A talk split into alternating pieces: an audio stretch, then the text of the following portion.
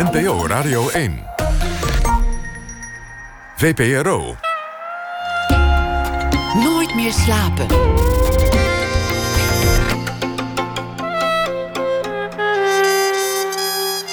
Met Clary Polak. Goedenacht, welkom bij Nooit meer slapen. We zijn weer terug na een korte zomerstop van twee weken. En we hebben de komende twee uur weer veel cultuur voor u in petto. Na ene gaan we het onder meer hebben over Mexicaans drugsgeweld. TV-series als Narcos en El Chapo zijn ontzettend populair, terwijl Mexico gebukt gaat onder geweld, corruptie en liquidaties. Is het wel zo'n goed idee om deze drugsbaronnen zo in de spotlights te plaatsen? Verder zoeken we uit wat er zoal uitkomt van oude toekomstvoorspellende science fiction boeken. En wat is het succes achter het improvisatieprogramma De Vloer op?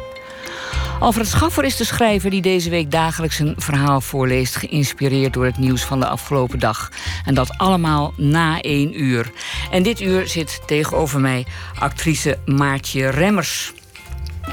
Zij maakt deel uit van de vaste kern van acteurscollectief Wonderbaum, dat al ruim 15 jaar voorstellingen maakt over actuele maatschappelijke onderwerpen, zowel op locatie als in het theater. Doorgaans schrijft het collectief zijn eigen teksten op basis van grondig eigen onderzoek. En dat is ook nu weer het geval met hun nieuwe voorstelling, die overmorgen op het theaterfestival Boulevard in Den Bosch in première gaat. Superleuk, maar voortaan zonder mij. Het is een bewerking van een reportage die de Amerikaanse cultschrijver David Foster Wallace ooit maakte over een achtdaagse, de achtdaagse luxe cruise door de Cariben. Een uiterst geestige beschrijving van de microcosmos van een cruiseschip als drijvend amusementspark. Waarmee hij en passant ook een scherp protest schreef van de Amerikaanse samenleving. En ook de acteurs van Wonderbaum schreven zich, voor, schreven zich in voor een dergelijke cruise. Sterker nog, Maatje, jullie uh, waren zelf onderdeel van dat amusement, hè? Jazeker. Vertel. Ja, nou ja, we wisten dat we iets met het boekje van David Foster Wallace uh, wilden doen. Um, en toen dachten we, ja, als we daar iets over willen zeggen, dan, ja, dan willen we onszelf ook wel nou ja, kwetsbaar opstellen in die zin. Uh, wij gaan daar iets over zeggen. Uh, uh, ja, laten we onszelf ook voor, voor, voor de leeuwen werpen in die zin. Uh, dus, dus wij hebben eigenlijk gevraagd of wij uh, de entertainmentavond mochten verzorgen in de nachtclub The Nightfly. um, dat, klinkt, dat klinkt al. Voor uh, 300 Duitsers.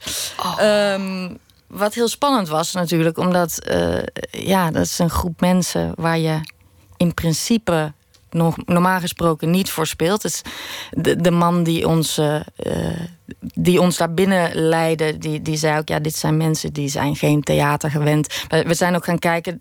Normaal zien ze paaldanseressen of. Um, ja, dansers. Want dat en, is het normale amusement dat is, dat aan boord beetje, van zo'n cruise? Ja, wel. Ja, er, zijn, uh, um, er, zit, er zit een groep, het zijn veelal Oekraïense uh, dansers die er zitten. En die, die uh, hebben zo'n aantal shows. En die, die uh, geven elke avond een andere show. Um, dus dat was wel een soort van opgave. Van wat gaan we daar doen voor die mensen? Ons, ons streven was wel om er iets te doen wat ze ook echt wel. Ons doel was eigenlijk om teruggevraagd te worden. Dus om een show te maken. Om zo'n succes te hebben ja. dat al ja. deze paaldansliefhebbers riepen. Maar we ja. kijken heel veel liever naar Wonderbaum. Dat, dat was eigenlijk wel onze inzet. Ja. Um, dus we probeerden wel aan de ene kant eigenlijk.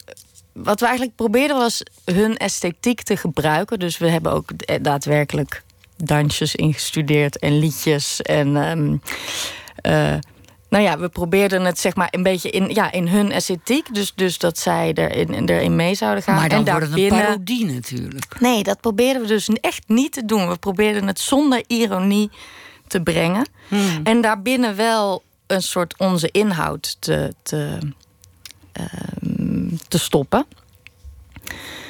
Um, en dat lukte niet. dat lukte niet. Helemaal. Nou, we, gaan we het zo over hebben. We, laten we dit even een cliffhanger uh, ja, houden. Ja. Want ik wil e- eigenlijk gewoon eerst weten... hoe kwamen jullie erop om een cruise te portretteren? Wat, fas, wat fascineerde jullie aan dat fenomeen? Um, nou, waar we het de laatste tijd uh, uh, veel over hadden was... eigenlijk de capsulaire samenleving. Het idee dat we, dat, dat? We, dat we allemaal in capsules, eigenlijk steeds meer in gated communities leven. Waar we Bubbels.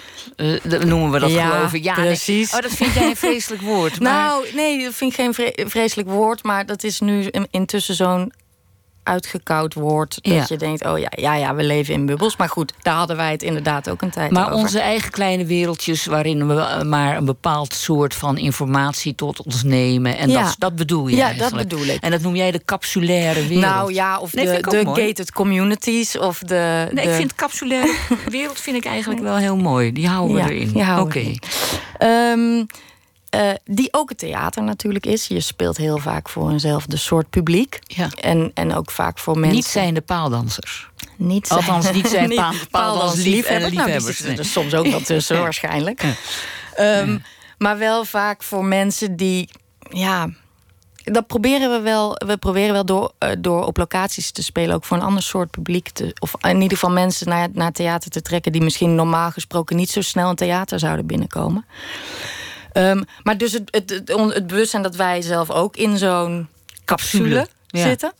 Ja. Um, en eigenlijk de wens om daaruit te breken. En ook om onze voorstellingen daarover te laten gaan. En dan kom je als, ja, wat is zeg maar het ultieme voorbeeld van een gated community? Nou ja, een cruise is daar op zich een, een, een vrij uh, helder voorbeeld van. Een drijvend, uh, ja, een, een, een drijvende plek. Dus wat ons heel leuk leek, is, is om daar te infiltreren en daar. Uh, ja, daar een voorstelling over te maken. Sowieso door, door, eh, geïnspireerd ook op het boekje van David Foster Wallace... wat we natuurlijk eerst hadden gelezen... en waar we allemaal heel enthousiast over waren... wat ontzettend grappig is, maar ook, ook heel, heel treurig. Ja, ook heel nou, treurig. Nou. En, en, en het idee van Kijk, het is in eerste instantie heel makkelijk om die mensen weg te zetten. En om te zeggen, oh wat dom, een cruise, dat doe je toch niet. Maar om dat te proberen zonder ironie um, wel echt aan te gaan. En, en, en te kijken, nou ja, wat het, wat, het, wat, het, wat het wel is. Eigenlijk zoals David Foster Wallace ook vrij open een week dat heeft gedaan. Dachten we, nou dat, dat gaan we dan zelf ook uh, ja. doen. Ook om extra, om extra um, materiaal voor de voorstelling uh, te vinden. Dus we zijn mensen gaan interviewen. En we zijn uh, zelf uh, het entertainment gaan verzorgen. Beschrijf dat cruiseschip waar jullie op zaten. Het, is, het was de Aida Prima. Hij ligt vaak in de haven. Hij stopt in Rotterdam ook. Het was een Noordzee-cruise. De Caribe cruise, zoals David Foster was, was niet helemaal gelukt. Maar dus bij ons werd het de Noordzee. Dus het is een, een schip ja, als je, je ziet hem vaak, je ziet hem liggen in Rotterdam. Maar ik, tegenover de Rotterdam. Oké, hoeveel ja. mensen kunnen erop? 4000. Wat? 4000, hij is 18 dekken. Vier, en dan ook nog de personeelsleden. En ook nog de personeelsleden, ja. 18 dekken? 18 dekken, ja, het is echt enorm. En, wat, en, en, 12 restaurants, je hebt er een schaatsbaan, je hebt er... Um, ja, je kan het zo gek niet bedenken, je hebt eigenlijk alles. Maar een schaatsbaan? Ja. Je kan er ook schaatsen.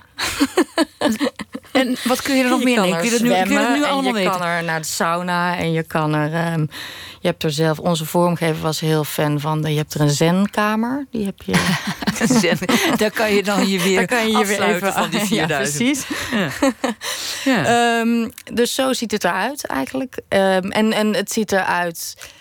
Ik was wel een klein beetje teleurgesteld. Ik had me toch ik had het boekje van David Foster Wallace gelezen, maar ik had toch nog een soort romantisch gevoel over. Misschien ook gevoed door de film The Titanic, maar ik dacht toch. Uh, vloerbedekkingen en kroonluchters ja. En, ja. en mooie ronde tafels waar je dan elke avond met, je, met, met verschillende mensen aan zit. En dat was het, dat is het echt absoluut niet. Um, Nee, maar goed, ja, het als lijkt je dat boekje... meer eigenlijk. Ja, het, het, is eigenlijk meer een soort. Het heeft, het heeft de esthetiek van een winkelcentrum eigenlijk. Zo voelt het. Alsof je op een drijvend winkelcentrum zit. Dat was wat jammer, vond ik. Ja, en, en, en ben je erachter gekomen um, wat, wat, die, wat, wat mensen daaraan trekt? Ja. Waarom ze dat leuk vinden? Ja, ik denk. Nou, wat er, wat er gebeurt is, alles wordt voor je geregeld. Dus er wordt je beloofd dat je totaal zult ontspannen. Je hoeft geen enkele keuze. Je hoeft echt nergens over na te denken. Dus als je dat wil, is, is op zich een cruise de perfecte plek. Je, je, je, je gaat van. van ehm, eh, je hebt ook veel, ik heb ook veel oudere mensen gesproken. Daarvoor is het aantrekkelijk dat ze gewoon van haven naar haven gaan en dat ze daar uitstappen en dat ze meteen in een stad zijn. Een vrouw zei: Ja, ik hoef maar één keer mijn koffer open te maken en ik zie toch vijf verschillende landen. Dat is, maar er zitten ook heel veel jonge mensen op met kinderen. Je kan je kind ook de hele dag stallen in een soort crash waar er de hele dag leuke dingen mee wordt gedaan. Um, dus ja, ik denk dat dat zijn allemaal denk ik dingen die mensen aantrekken. Uh, je, ja, je, Ze worden geëntertained. Je wordt geëntertained en je hoeft niks zelf niks te beslissen eigenlijk. Ja, een beetje, je moet beslissen of je naar dit restaurant sloft of naar dat restaurant. En um, daar houden. Of dat je een excursie maakt naar uh, de stranden van Normandië bijvoorbeeld of naar Parijs. Maar voor de rest hoef je weinig, uh, weinig zelf te doen. En hoe hebben jullie, uh, wie, wie overtuig je dan? De rederij? Of de, de, de, ah. de hoe hebben jullie de rederij overtuigd van het feit dat jullie daar ook een, een nacht hè? of een avond mochten, mochten. Nou, we, we hebben gezegd dat we, nou, dat we een acteursgroep zijn, maar dat we ook heel goed kunnen zingen en dansen. dat is vast gelogen. ja, dat was wel een beetje gelogen.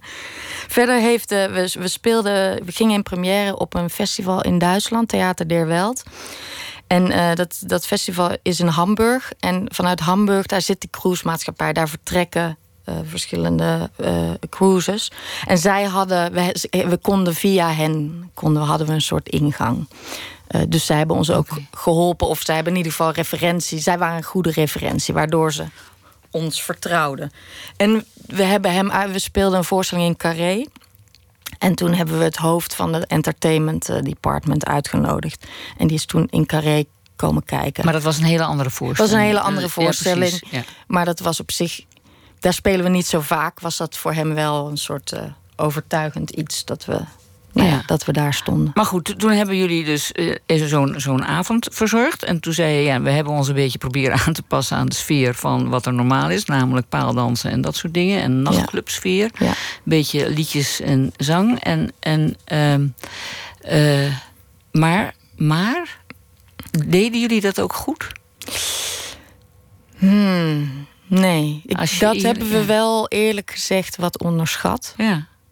Hebben jullie het serieus genomen eigenlijk, van begin af aan? Ja, we Want het... was natuurlijk van de gedachte dat jullie daarover een voorstelling zouden maken.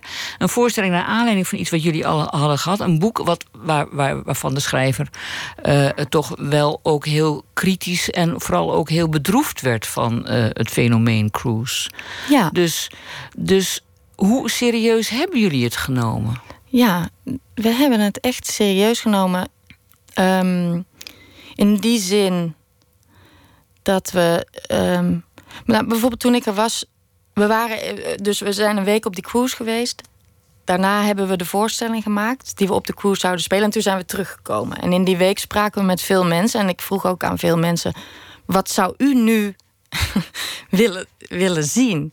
En toen zeiden heel veel mensen: ja, ik zou wel goed, ik zou wel om mezelf, of om mezelf, om, om ons cruisegangers willen kunnen lachen. Oh? En dan disten ze allerlei verhalen op. Die gingen vooral over de andere cruisegangers. Um, dus wij dachten, ah, oké. En dat is natuurlijk wat, wat veel teksten van David Foster Wallace ook doen. Die, die houden wel op een bepaalde manier een spiegel voor. Dus, dus dat was een beetje onze inzet. Van laten we de mensen ook op een absurde manier kijken naar hun eigen gedrag op deze cruise. Um, en hopelijk dat ze daar een beetje om lachen, maar ook dat dat wel schuurt en dat je, ja, waarvoor ik zelf ook naar het theater ga. Ja. Um, dus, en dat hebben we wel heel erg geprobeerd. En, en, uh, en, daar, en, daar, en dat mondt dan soms uit in een nummer of in een, in een dansje. En, maar, maar werd het gewaardeerd? Nou, de reacties waren wel heel erg verschillend. nee, er zat een pauze in en na de pauze was 40% wel weggelopen. Juist. Ja. Dan, dan is eigenlijk toch wel het antwoord nee. Nee. Nee, het was iets te direct. Ben ik bang. Jullie hebben, ze hebben toch het ehm, gevoel dat, jullie de draak met ze staken? Um, ja, dat Nou, de draak, ik denk dat ze er niet op zaten te wachten. Ik denk ook sowieso over dat zingen en dansen. Wat, omdat ik net zei, dat hebben we misschien niet serieus genoeg genomen. Normaal zingen en dansen wij ook wel eens in voorstellingen. Maar we doen dat wel met een zekere. Het heeft altijd een zekere chaos of zo. En, en wij zelf denken dat het ook. Dat heeft ook een zekere charme waar we mee wegkomen. Wat en ook een onze, zeker amateurisme. En een zeker amateurisme, maar wat ergens. Ja, Jullie zijn geen professionele dansers, bedoel ik te zeggen. En geen professionele precies. zangers. En normaal gesproken komen we, daarmee, mee- komen we daarmee weg. Of komen we daar niet zelfs mee weg. Is dat ook, ja, is dat ook een kracht ja, ergens. is de essentie van, van, Ja, wat van wat jullie doen. doen. Ehm, en dat, dat hebben we wat onderschat. Dat werkt niet op zo'n cruise. Want daar denken mensen... Die, ja, die, die, die denken gewoon... waar zitten we nu naar te kijken? Ja, maar was Die- het- Die, Ja, goed, maar denk je nu dat het jullie eh, eh, tussen aanhalingstekens amateurisme was op dat gebied? Of was het ook de dat het een- inhoud dat, je een- de spot met ze dreef? ik denk dat het een combinatie was. Hm. Ik denk dat het een combinatie was. En de spot met z'n drieën... Ja, we gingen het wel... Bijvoorbeeld, er zat een, een act in over... Die over wat je allemaal kan eten op een dag. Wiene, de andere actrice, die had een soort lijst van tien minuten over... wat je allemaal kan eten, wat je, waar je een hapje van kan nemen... wat je weer weg kan zetten. Een heel, heel grappig. En het is ook echt wat er gebeurt op die cruise. Dus je denkt ook, mensen gaan daar... Mensen, sommige mensen moesten er ook om lachen... maar sommige Ja. mensen hadden denk ik ook zoiets van... ja, Maar waarom vertel je, waarom Ja. vertel je me dit nu? Of, of ehm, ik had een, een act over het, het, het, de sleur van alle dag. En dat we dat hier eindelijk konden, even konden vergeten. En dan ging ik mensen interviewen over wat ze deden in hun dagelijks leven. En dan probeerde ik de, de hele club mee te krijgen in hoe verschrikkelijk saai dat wel niet was. Ja. Nou ja, dat was gewoon wat verkeerd in- ingeschat. dat werd, dat, ja, dat, dat werd te direct. Ook überhaupt dat je van dat podium afkwam en tussen ze ging lopen en ze vragen ging stellen. Ehm, dat vonden sommige mensen. De eerste rij was ook vooral helemaal weggelopen. Ja.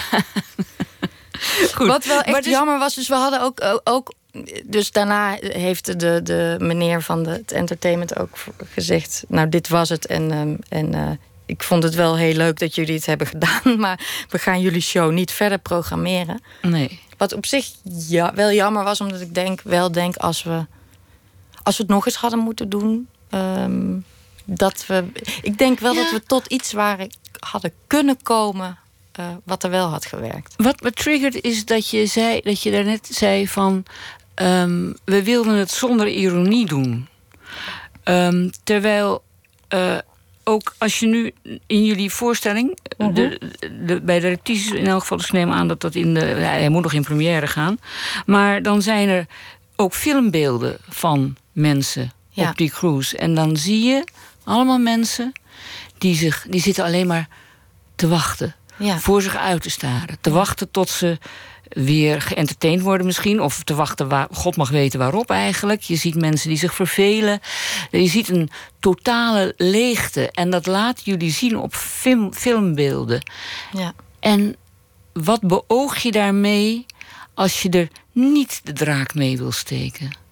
Nou, om iets te vertellen. Ja, ik hoop over een, een leegte die we allemaal wel ervaren. Niet alleen mensen op een cruise, maar eh, waarin ik mezelf ook herken. Ehm, dat ik, als ik op vakantie ben of waar dan ook, soms zit te wachten. Of dat ik een soort vluchtgedrag vertoon. Omdat ik eh, wil even eh, geëntertained wil worden. Als ik, eh, weet ik veel, als ik mijn, mijn, mijn laptop weer open op te gaan Facebooken. Ehm, eh, dus wat mij betreft zijn, zijn het beelden die, die niet, zozeer, niet zozeer de draak dus steken, maar die een soort leegte blootleggen. Die een soort essentie Ja. in zich draagt, die we allemaal herkennen. Maar hoe kan het dat je jullie daar zo door werden verrast? Want als je dat boek leest van Foster Wallace... Ja. die rept over een ondraaglijke droefheid die hij ervaart Ja. als passagier op zo'n cruise. En, Ja. en, en hij. eh, eh, eh, Juist ook door, door, eh, door dat, vol- dat volstrekt commerciële wat erachter zit... en dat mensen maar van het ene naar het andere consumptie-evenement worden eh, ge- gesleept. Dus als je dat goed leest, eh, dan, dan zou je zeggen van eh, dat kan toch geen verrassing zijn geweest voor Nee. jullie? Maar dat vind ik dus ook niet ironisch. Nee. Dat vind ik niet ironisch. Het, eh, wat ik vind dat, dat David Foster Wallace doet in zijn. Kijk, hij, hij, hij gaat niet. Hij zegt niet. Oh, die domme mensen en waarom zou je op cruise gaan? Vind ik. Nou ja, hij, hij, hij, geeft wel commentaar. Ik heb Hij geeft wel- ja, ja. commentaar op, op, ik geloof, eh, dat, op, op vleesklompige opvarenden en zo. En, ja, ja. Nee, het En is die, die dat schip om- op en af shocken en, en Zeker, maar waar- voor, vertonen. voor mij gaat het wel in de essentie. Hij levert meer kritiek, vind ik, op het cruise-mechanisme aan Hm. zich. Ehm, op een soort maatschappelijk symptoom wat hij als problematisch ziet. En waar de cruise eigenlijk een soort ja, metafoor voor is. Ja, hij, in feite is het een kritiek op de hele Amerikaanse Ja, maatschappij. ja. Hè? En, en, en, en wat ik daar niet ironisch aan vind, is dat je, je kan zeggen: ja, wat maakt er nou uit dat mensen op een cruise gaan en laat ze lekker. Maar hij ziet daar wel degelijk een, een, een, een probleem in. Of in ieder geval een, een tendens in die hij problematisch vindt. Dat mensen, ehm, zoals op een cruise, ehm, alle, alle keuzevrijheid eigenlijk overboord gooien. En, en, en ehm, niet meer na willen denken. Nee, een kudde, kuddegedrag vertonen. in kuddegedrag vertonen eh, waarin plezier een soort van de waardegevende factor is. En, en, en dat geheel wordt eh, eh, helemaal commercieel uitgebuit, zeg maar. Ja. En, en, en ja, dat, daar, dat vindt hij erg. En, Ja. en, en dus dat vind ik het tegenovergestelde van ironie. Eigenlijk hoe die, hoe die naar die cruise kijkt. Ja. En tuurlijk beschrijft hij op een hele grappige manier... die mensen van, de, van die cruise. Dat is ook heel grappig. Ja. Nee, goed. komt, maar, Ja, ja. nee, maar hij is, hij, hij is iemand die ook in zijn overige werk zich enorm eigenlijk afzet tegen de ironie. Hè? Die, die, die, die vindt dat je er erg mee moet uitkijken, omdat je jezelf dan op een hoger plan stelt dan de mensen waar je het over hebt. ja. Maar ik vraag me af hoe jullie ermee om zijn gegaan. Ehm, hebben jullie de ironie ook kunnen vermijden?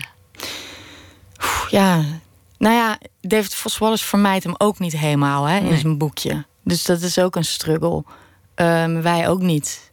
Nou ja, ik hoop heel erg, dat hoop ik echt. We hebben het echt geprobeerd in deze voorstelling.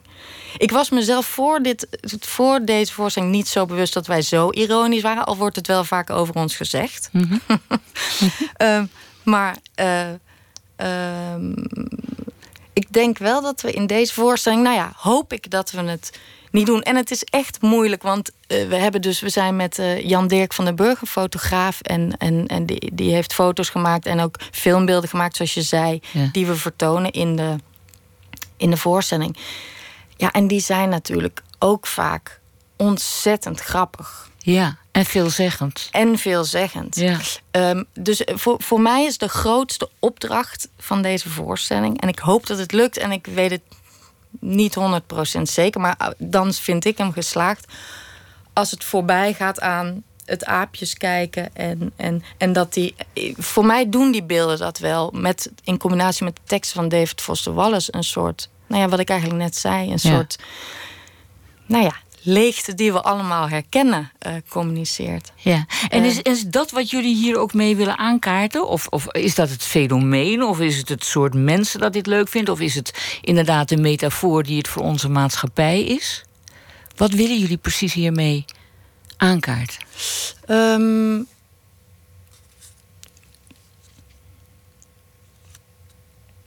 ja, wat ik mooi vind in het werk van, van David Foster Wallace... En ik, is, is dat, hij, dat het heel erg gaat over empathie. Ehm, Je het is heel inleven in, ander, in, je in inleven anderen? in de anderen. Ja, dus eigenlijk, dus eigenlijk ook de stap die wij hebben gezet om op die cruise te gaan om, en om toch eh, oprecht te proberen iets te maken wat die mensen eh, mooi vinden. En om met die beelden te proberen niet mensen weg te zetten, maar eh, dieper te gaan dan dat. Ehm, ja, als het ergens lukt om, om het. ehm, ja, het is altijd moeilijk hoor om te zeggen wat je precies met een voorstelling wil bereiken. Maar als het een zekere dosis empathie opwekt, dan zou ik dat eh, heel mooi vinden. Empathie in de zin van dat wij ons kunnen inleven in de belevingswereld van de cruiseganger? Waarom zouden we dat Ehm. willen eigenlijk? Ja, van de cruiseganger of van elkaar. Ja. Weet je, het lijkt mij dat op zo'n cruise... dat daar, dat daar allerlei verschillende ehm, werelden zijn. Je hebt de wereld van de, de, de, de, de consument... Ja. maar je hebt natuurlijk ook de wereld van de... de eh, ik, ben, ik ben ooit namelijk zelf niet in een cruise geweest... maar ik heb de oversteek gemaakt op een boot... van Rotterdam naar Amerika. Dat is nog veel Oh, erger, ja. want dan kan je niet eens... dan zie je niet eens land. Dus daar zit je gewoon acht dagen op, een, op, een, op zo'n schip. Dat is nog veel erger. Maar daar zag je allerlei verschillende werelden. Daar zag je, daar zag je ook de, de wereld van het personeel... en de wereld inderdaad van de entertainers... die weer een ander soort, op een ander soort level staan. En de wereld van de officieren... die daar een beetje eh, ijdel eh, met hun pet onder hun arm rondlopen. En ehm, eh, laten jullie dat ook zien? Ja. Ja, er zit eigenlijk een hele lijn ook in de voorstelling. Nou, dus de, de, het personeel op, de, op, op het schip waar wij op zitten... dat zijn bijna allemaal mensen uit de Filipijnen. Ehm, en dat vond ik wel, ook wel heftig. Dus uit de Filipijnen, de entertainers... die zijn, die zijn uit de, Oekraïne en de, de kapiteins zijn vaak... dat zijn gewoon Duitsers. Ehm, dat zijn gewoon Duitsers. Ja. en die mensen die, die zitten vaak, dus die, die mensen uit de Filipijnen en die Oekraïnse dansers, die zitten vaak zes, zeven maanden op zo'n schip in een hutje met z'n tweeën gedeeld. En die komen er niet van af. En dat is best wel, ehm, ja,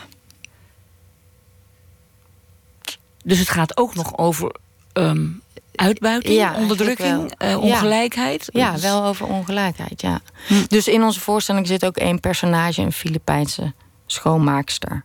Die, die daarover vertelt. En we hebben ook wel geprobeerd op het schip om met die mensen te spreken. Maar dat is heel moeilijk om ze echt over. We hadden, op een gegeven moment hadden we wel contact met één, eh, met één meisje. En daar hadden we zo'n tijdje mee gepraat. En, en die kwamen toen later tegen. En die riep toen ineens heel kwaad naar ons: You don't understand, we are dying here. Oh, Ehm, oh, ja. En daarvoor dachten we, ah nee, het valt wel mee, want ze vinden het ook. eh, ja. nou ja, het is moeilijk, het is heel dubbel. Je, aan de ene kant denk je, ja, ze verdienen er meer mee dan. Nou ja, het is de eeuwige discussie, denk ik. Van, ze, van? ze verdienen er aan de ene kant verdienen ze er meer mee dan ze in de Filipijnen zouden doen. En in de andere kant, aan de andere kant is het ook een, zeker een vorm van uitbuiting. Ja. Zullen we even naar een eh, muziekje gaan luisteren? Wel. Daar kunnen we even over nadenken. Ehm, laten we kijken. eh, we gaan luisteren naar de Amerikaanse indieband Grizzly Bear. Want die brengt later deze maand haar vijfde album uit. Painted Ruins. En wij draaien daarvan alvast de single Neighbors.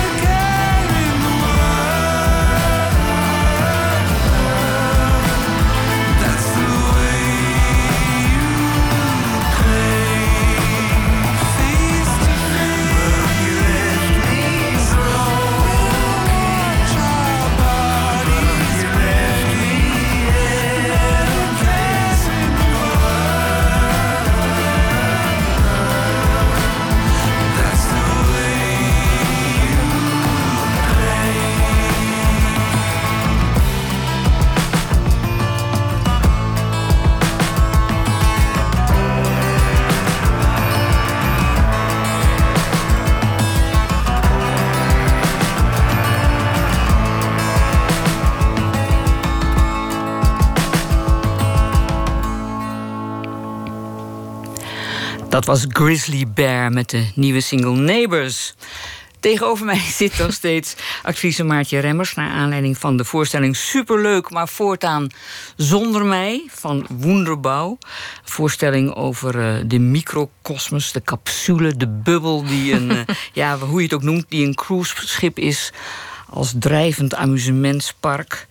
En eh, de thema's die daarin worden aangeboord... gebo- zoals eh, de hang naar ontspanning, amusement... eh, eh, de commercialisering van het leven, eh, geld uitgeven van het ene na het andere, consumerende op object gaan. Alles op de cruise draait om geld uitgeven. Het gaat ook over de groeiende ongelijkheid in de samenleving. Kortom, allemaal thema's die daarin worden aangekaart. Ehm, en er wordt ook nog veel gelachen.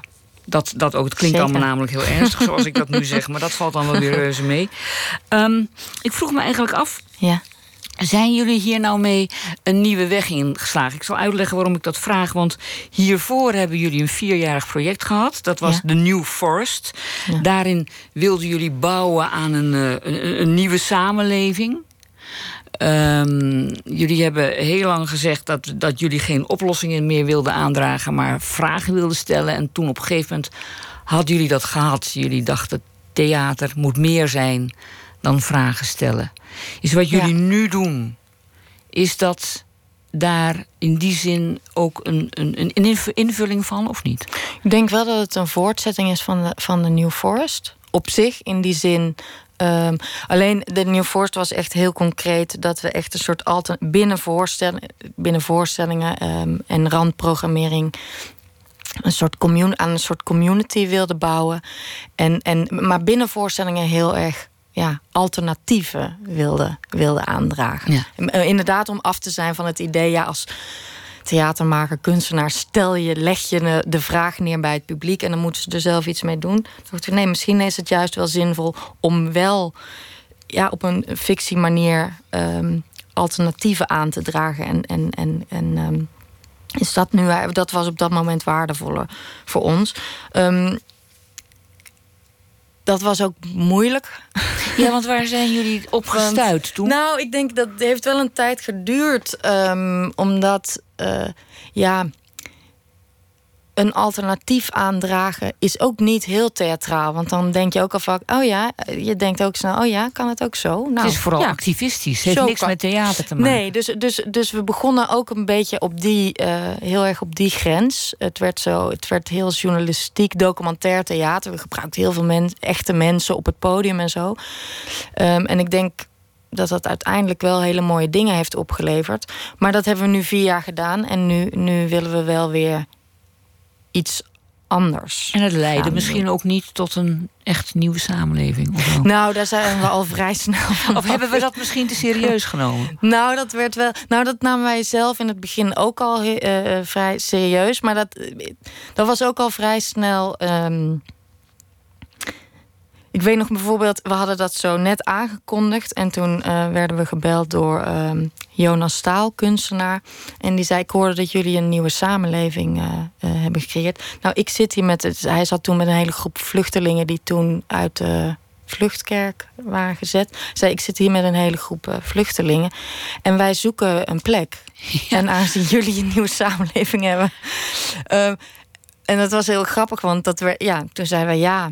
Wa- Want we hadden toen wel een, een, een soort van eh, grote plek op een dak in Rotterdam waar we iets aan het maken waren. Toen hebben we er nog even over nagedacht. En toen kwamen we terug bij Hoezo? Jonas. Om tentjes neer te zetten Ja. of zo? Of wat? Ja, eigenlijk wel. Oh. En toen kwamen we terug bij Jonas en zeiden we: ja, nee, we hebben, geen, eh, we hebben er geen vergunning voor. Dus zeiden ja, nee, dat is, dat is precies het probleem van deze mensen. Die hebben ook geen vergunning. Dus eh, realiteit en fictie liepen al heel snel een soort van door elkaar heen. Natuurlijk, hij nam het heel letterlijk. Zo letterlijk hebben wij het nooit echt, echt eh, eh, bedoeld. Nee, ook al omdat jullie dus op, al meteen op problemen stuiten. Op, op regeltjes, op, op, ja, op dat soort ja, dingen. Dat soort, dat soort dingen. Ja. En kijk, wij maken toch theater, dus het, het blijft toch in de fictie. Het blijft toch eh, eh, fictie. In die zin. Ja. Ja. Nou ja, goed, eh, dat, dat project waar we het over, dat New Forest, is ook geëindigd met een, met een film. Ja. Stop Acting Now. Waarin jullie je inderdaad serieus afvragen: moeten we stoppen met acteren en echt iets gaan doen? Ehm, en daar zijn jullie dus op muren. Dat, dat is jullie niet gelukt. Om te stoppen Om met te- om- acteren. ja, Nee. om echt iets te doen. Nee. Nou ja, om echt iets te doen. We hebben ook nooit, eh, we hebben ook nooit willen stoppen. De, het, het, het, ehm, het gegeven voor die, voor die eh, documentaire, want het was een fictiedocumentaire. Alleen Was dat een fictiedocumentaire. was dat, dat, is al we zouden, ja, zich, we zouden stoppen. Ja. Het ging over vijf acteurs die al eh, 15 jaar maatschappelijk eh, theater maken. Daarin waren vastgelopen. En dachten, ja, we moeten echt iets gaan doen eh, voor de wereld. Dat, dat, dat hebben we nooit aangehangen. We hebben altijd geloofd in de kracht van fictie. En juist door middel van die documentaire wilden we dat aantonen. Nou is het wel zo dat, dat het absoluut zo was dat die vraag wel kwam natuurlijk door eh, zo lang de New Forest te doen. En, en doordat dat en wel- niet alleen dat, want je hebt in die, in die fictiedocumentaire, waar je het, zoals jij het nu noemt, heb je echte mensen eh, gebruikt die inderdaad problemen hadden, die je inderdaad wilde helpen. En die je volgens mij ook wel de, de hoop hebt gegeven dat je ze kon helpen. Of zie ik dat verkeerd? Of was dat ook fictie? Ehm, nou ja, dat, dat, liep, dat liep in mijn geval inderdaad wat door elkaar in die documentaire. Dus, dus eigenlijk in de film stoppen wij als groep met, eh, met eh, theater maken. Ja. En we gaan allemaal een nieuw initiatief starten. ja, en jij gaat we- twee mensen helpen. Ik, ik Jan start, en Henny. Ik start een groep, de basisoptimisten. Ja. Eigenlijk met mensen die... eh, eigenlijk met allemaal vrienden en bekenden... die allemaal eigenlijk één dag in de week... hu- hun expertise inzetten voor mensen in Rotterdam... die het eh, Ja, moeilijk dat zijn hebben. een tandarts en een hulpverlener en een advocaat en, en, Precies. dergelijke mensen. Ja. Ehm, en ik eh, zelf ga twee mensen helpen, Jan en Henny, die ik ken eh, inderdaad van een vorige voorstelling die we hebben gemaakt, waarin we hen hebben geïnterviewd en hebben geportretteerd. En ehm, nou, in die, in die film kwam ik wel een beetje in het schemergebied tussen fictie en realiteit. Ja, namelijk zij worden omdat afhankelijk van jouw hulp. Jij gaat nou, ze niet helpen? helemaal, want ze hebben een zelf een hulpverlener. Ja, Waar maar- ze vooral afhankelijk van zijn. Maar ehm, het is wel zo dat ik daar kwam en dat ik, ja, dat ik ze ging helpen. Dus ik zat inderdaad uiteindelijk met de DigiD van Henny eh, te regelen dat ze de schuldsanering in kon gaan. En dat was wel een. eh, eh, ja, dat was wel een, eh, een gekke grens. Eh, de, grens was dat ik ze wel duidelijk had gemaakt dat, ik, dat, ik, dat dit voor een film was. En, maar ja, als de camera uitgaat, kan je niet zeggen. Net speelde ik dat ik jullie ga helpen, maar nu is de camera uit, dus nu ga ik jullie niet meer helpen. Ja. Ehm, Hoe en heb, verwarrend is dat voor die mensen? ja, nou, ik heb wel altijd heel duidelijk gezegd. Ik heb het wel altijd samen met hun hulp. Ze hebben een vaste hulpverlener. Samen met die, met die hulpverlener eh, gedaan. Dus het is niet zo dat ik ze iets heb beloofd wat ik daarna niet meer heb kunnen waarmaken. Ik heb wel altijd gezegd: kijk, ik kan jullie hier nu mee helpen. Maar ik doe dadelijk een project in München en dan ben ik er vier maanden niet. Nee. Maar En, dat begrijp en ik Arjan, niet. de hulpverlener, is degene die, die jullie helpt. Ik, ik vraag het Ja. vooral ook omdat ik, eh, ik. Ik dacht er dus toen je vertelde over die, dat cruiseschip. En Ja. dat, jullie, eh, dat jullie voorstelling op dat cruiseschip zo mislukte. Omdat al die mensen eigenlijk een heel ander beeld hadden van wat jullie daar zouden gaan doen. En Ja. dat het feit dat jullie ze een spiegel voorhielden. Ondanks het feit dat jullie dachten dat ze dat wilden. Dat ze dat eigenlijk helemaal niet waardeerden. Dat, dat er is er niet vaak ook onbegrip tussen jullie. Misschien wel omdat jullie in verschillende capsules leven.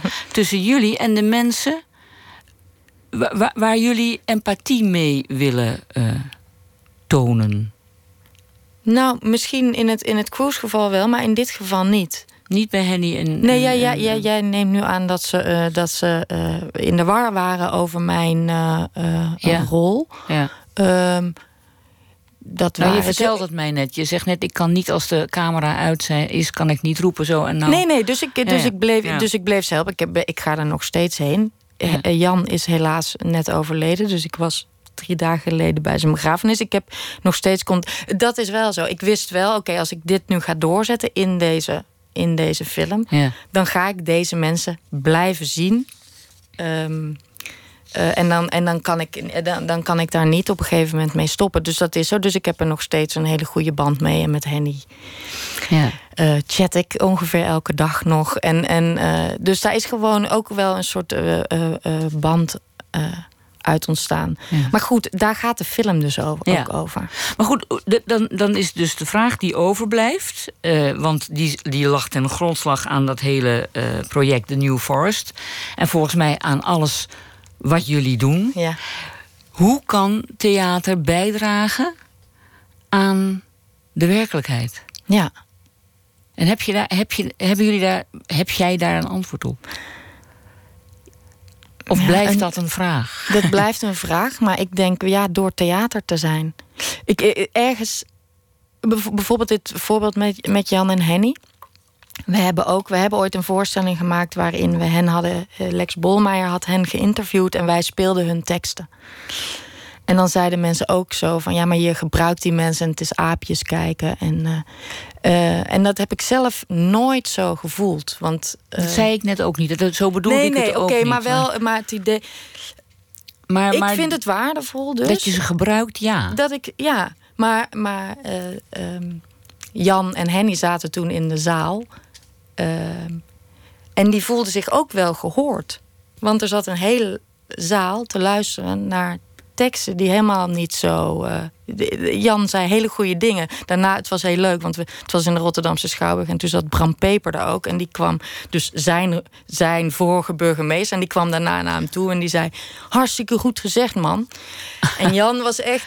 Dus, ehm, dus dat, ja, dat kan theater ehm, doen, vind ik. En dat, dat is iets, iets, iets, iets waardevols. Ja. Ja. Voor, dan in dit geval voor Jan. Voor Jan, ja. Maar goed, die, de, de teksten aan zich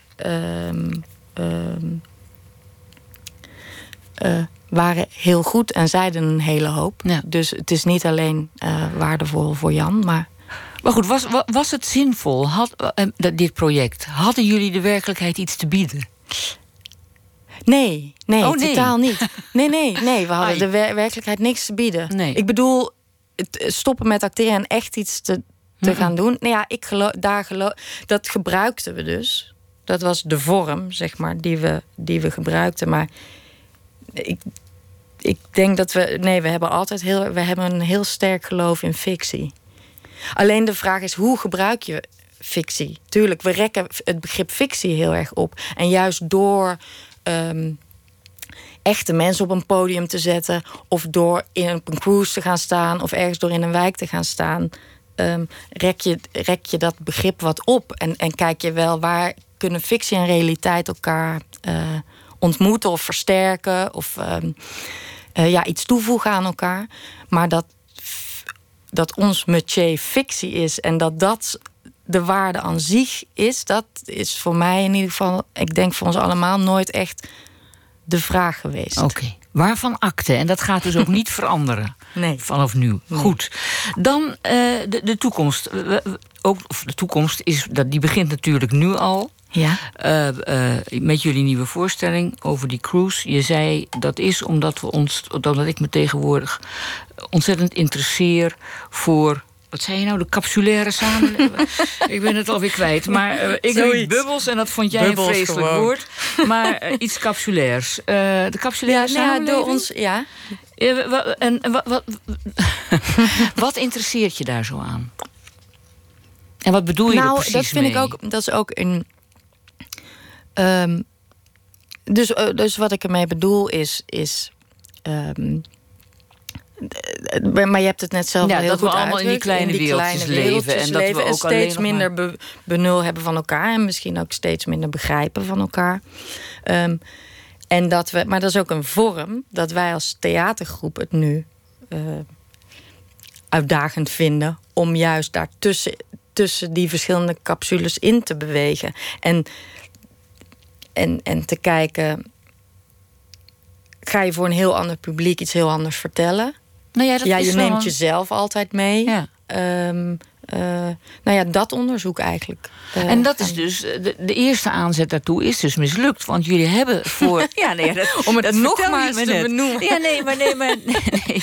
zo Nee. bedoel ik het echt Ja. helemaal niet. Want het is natuurlijk uiteindelijk lijkt dat op een prachtige voorstelling. Het is absoluut mislukt. Dus, ja. maar, maar de poging om voor een ander publiek iets te vertellen, wat jullie hebben geprobeerd op dat cruiseschip, en wat uiteindelijk nu leidt tot een voorstelling die jullie voor je eigen publiek weer gaan spelen. Ja. Maar dus dat eerste is dus niet gelukt. En wat leer je daar dan van? Nou, zin om het nog eens te proberen. Ja. Ja. Ja. En, maar goed, dat is, dat, je krijgt er zin van Nou, om het nog dus een keer. om- maar wat om- leer je ervan? Ja, om heel goed na te denken van tevoren. Ja. En niet te, en, en ehm, het heel, heel serieus te nemen. En inderdaad niet in de val te trappen van. Van oh, een liedje en een dansje. In dit geval Nee, dan dit een liedje geval, en een ja. dansje. ja. Dat waar- nemen wij normaal niet zo serieus, dus zij misschien ook niet. En we bluffen ons er zelf wel, wel doorheen. Ik denk juist door dat heel serieus te nemen, dat we wel verder hadden kunnen komen. Bijvoorbeeld in Hm. dit geval. Waarom wil je een ander publiek aanboren? Ik kan me ook voorstellen, er zijn twee dingen natuurlijk. Dat je kennis wil nemen van al die verschillende eh, capsules en het leven daarin. En dat je daar iets mee wil doen en dat eh, aan de buitenwereld dan vertellen. Ja, inzichten over ontwikkelen. Maar jullie willen dus ook een ander publiek aanboren. Waarom wil je per se een ander publiek aanboren dan het publiek dat jullie al 16 jaar aanboren? Ja, omdat het spannender is. Omdat Waarom is dat spannend? Nou, bijvoorbeeld.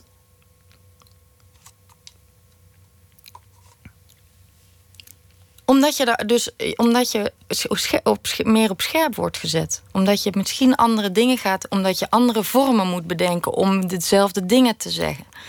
Al dat soort dingen. Omdat je uit je eigen comfortzone eh, eh, wordt getrokken.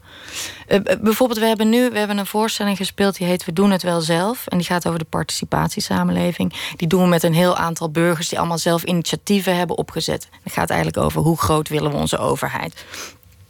Die voorstelling hebben we hier gemaakt. En die hebben we nu ook bijvoorbeeld in Brazilië gespeeld. Net in Rio de Janeiro en in Milaan. En dat zijn ook totaal andere publieken. Ja. En ehm, ehm, het is super boeiend, vind ik, om met bijvoorbeeld één voorstelling op zulke verschillende plekken te staan. We gingen naar Brazilië en ik dacht, oh, we moeten die voorstelling helemaal aanpassen, want het gaat over het sociale vangnet. Nou ja, dan moet je in Brazilië al helemaal niet meer aankomen. En, en het was heel grappig, maar die voorstelling bleek daar juist enorm goed te werken. We hadden een soort eind aangepast waarin we de democratie begraven. Maar dat werd echt één groot feest en dat ging helemaal door buiten. En wat, zo, en wat grappig is, is dat je dan dus op een andere manier gaat kijken naar de inhoud, naar je eigen inhoud. We speelden bijvoorbeeld ook in Frankrijk. Nou, daar vonden ze er eigenlijk helemaal niks aan. Of daar hadden ze dat, daar herkennen ze het helemaal niet. Ehm, eh, en ja, dat vind ik boeiend. Ja. En eh, ja, Je, je zegt dat zo eigenlijk zo met een gemak van. eh, je, je begon al te zeggen, we hebben de voorstelling die we dus nu in Nederland gaan spelen, die hebben we al in Hamburg gespeeld, in Duitsland. We, eh, we hadden een voorstelling die hebben we in Brazilië gespeeld. de- en die hebben we ook in Frankrijk gespeeld. Hoe doen jullie dat eigenlijk? Eh, Zijn jullie al die talen machtig? Ehm, nee, nou in Duits spelen we wel. vragen, Duits, Duits gaat. Frans, dat hebben we een beetje fonetisch geleerd. Ehm, maar wat we bijvoorbeeld met deze voorstelling doen, is dan werken we een week samen met eh, bijvoorbeeld in Brazilië met Braziliaanse acteurs. En het is een voorstelling met heel veel improvisatie met het publiek. Dus, dus daar kunnen we niet in een Engels met boventiteling Nee. spelen. Dus daar spelen we. Ieder van ons heeft eigenlijk een, een, een Braziliaanse collega. Oké. En, en, en zij doen onze teksten en wij improviseren een beetje mee in het Engels. En we kennen zo'n paar Braziliaanse zinnetjes. En ehm, nou ja, zo doen we het. Zo hebben we het ook in Italië gedaan. Dus je verdubbelt als het ware de voorstelling. Ja, Je, de- ja. je- en, de- Ja. je, hebt collega's die doen het in de moederstaal, moerstaal. Ja, en jullie, en jullie doen, er een beetje, wat Engels. Ja, dus zo hebben we die voorstelling bijvoorbeeld gedaan. Ja. Dat is Ja. heel leuk. Dat, ja, ik las dat jullie volgend jaar als collectief ook nog eens de artistieke leiding van Theaterhuis Jena hebben. En dat jullie dus nu drie standplaatsen hebben. Jena. Waarom Jena? Rotterdam en Milaan. Waarom Milaan? En hoe doen jullie dat dan? Er zijn Ehm, vier verschillende vragen. we zijn dat moet ik ja, we zijn- Waarom Jena? Waarom Jena? Ehm, nou, dus het, het, um, het komt een beetje voort uit die gedachte dat we steeds meer internationaal speelden en dat we dat heel leuk vinden om te doen. En, ehm, en het idee dat we. We vonden het ook, ook, ook leuk om in, in, meerdere landen een standplaats te hebben, omdat je dan thema's waar wij het nu ook over hebben, zoals ehm, eh, opkomend nationalisme en eh, d- dat soort dingen van, vanuit verschillende kanten, dus niet alleen vanuit het Nederlands perspectief Ja. kan benaderen, maar vanuit verschillende eh, perspectieven. En Ja. er zijn heel veel, denk ik, heel veel thema's die nu spelen bij ons, maar die wat Europese thema's gewoon zijn. Dus dat vonden we sowieso een, ehm, een aantrekkelijk idee. En toen kwam er de mogelijkheid om in Jena, acht uur rijden van hier. ehm, Dat is het voormalige Oost-Duitsland. ja, toch? het is Ja, eh, Oost-Duitsland. ja, Het is ja. dicht bij de Tsjechische grens. Ehm, daar vroegen ze een collectief om de eh, artistieke leiding over te nemen. En daar zijn we een beetje, ja, ludiek naartoe gegaan met het idee... nou ja, we gaan eens kijken, maar het zal wel niet. We gaan eens met z'n allen solliciteren in het Duits. Ehm, maar dat was eigenlijk heel erg leuk. En, en een, een, nou ja, zo vaak gebeurt het niet dat een vrij groot theater een, een, een collectief vraagt eh, nee, als dat leiding. zeker niet. Nee. En zij hebben dat heel erg in hun DNA zitten, omdat ze dat zo zijn ze ontstaan. Dus dat klikte meteen heel erg. Oké, en Milaan? En Milaan, daar spelen we nu veel, maar dat komt omdat ook omdat een van onze actrices, Marleen Scholten. Marleen, Ja? die woont sinds kort in Milaan. Oké. Ehm, dus we maken daar ook eh, eh, eh, steeds meer dingen.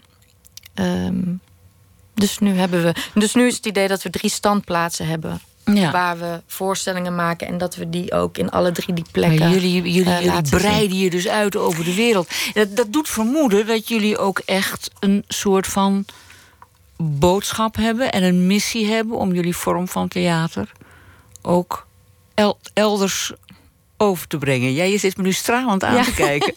Maar dat doet het wel vermoeden. Ja, nou ja, zo- dat, doet het eigenlijk wel vermoeden. Nou ja, Is we het- is willen het veel spelen en op veel plekken. Dus ehm, ja, Ja. ja.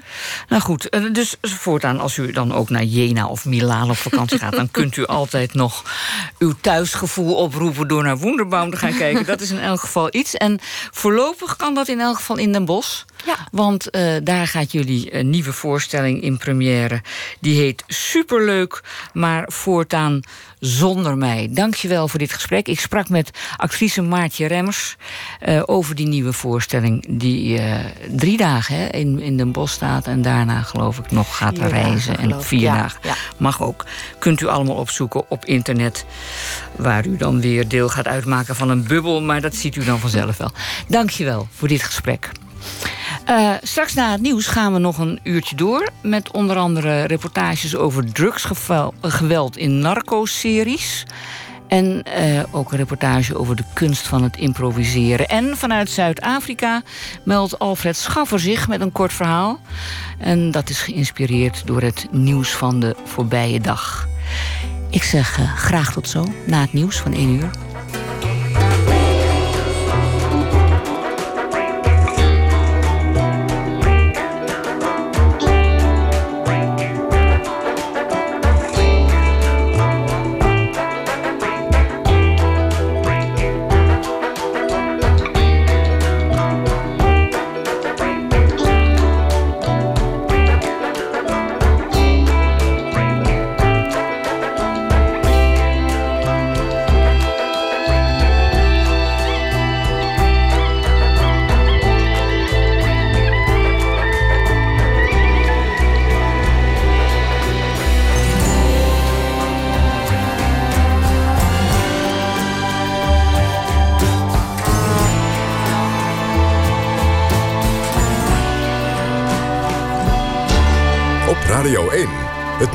Van alle kanten.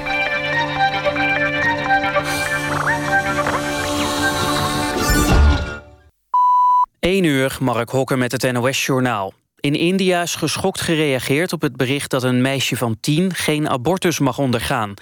Een rechter in Chandigarh, de hoofdstad van de noordelijke deelstaat Punjab, heeft de abortus verboden. Het meisje van 10 raakte zwanger na herhaalde verkrachting door de neef van de moeder van het meisje. Verkrachter heeft volgens de vader een bekentenis afgelegd en zit vast in afwachting van zijn proces. In India komen veel tienerzwangerschappen voor... maar dit zou voor Chandigarh de eerste keer zijn dat het om een meisje van tien gaat. De huldiging van de Nederlandse voetbalvrouwen... is door zo'n 22.000 mensen bezocht. Afgelopen avond stonden in Utrecht 10.000 mensen langs het water... om de boot met de spelers toe te juichen. En in het park Lepelenburg verzamelden zich nog eens 12.000 mensen. De huldiging verliep zonder problemen. Bij een inbraak in Groningen is het dagboek van een in de oorlog vermoorde verzetstrijder gestolen. Het dagboek zat in een kluis, die is gestolen bij een neef. Die heeft het boek altijd bewaard, meldt RTV Noord. De familie is bang dat de dieven de waarde van het dagboek niet inzien en het weggooien. Ze roepen de dieven dan ook op om het terug te brengen. Sifan Hassan heeft haar favoriete rol op de 1500 meter... bij de WK Atletiek in Londen niet kunnen waarmaken. De Nederlandse atlete kwam als vijfde over de finish. De Keniaanse Olympisch kampioene Kipjegon won het goud. Hassan liep deze zomer de drie beste tijden van de wereld op de 1500 meter. Ze is regerend wereldkampioen indoor en op die afstand en eh, twee jaar geleden op die afstand won ze bij de WK in Peking het brons. In Londen ging het in de laatste 100 meter mis, waarna Hassan teleurgesteld als vijfde over de finish kwam. Het weer droog met flinke opklaringen. De temperatuur zakt naar een graad of 13. Overdag schijnt eerst de zon nog, vooral in het oosten. Rond de middag neemt overal de bewolking toe en vallen er buien. Het wordt 21 tot 24 graden. De dagen erna blijft het wisselvallig en relatief koel... met maxima van 20 graden. Dit was het NOS Journaal. NPO Radio 1. VPRO. Nooit meer slapen.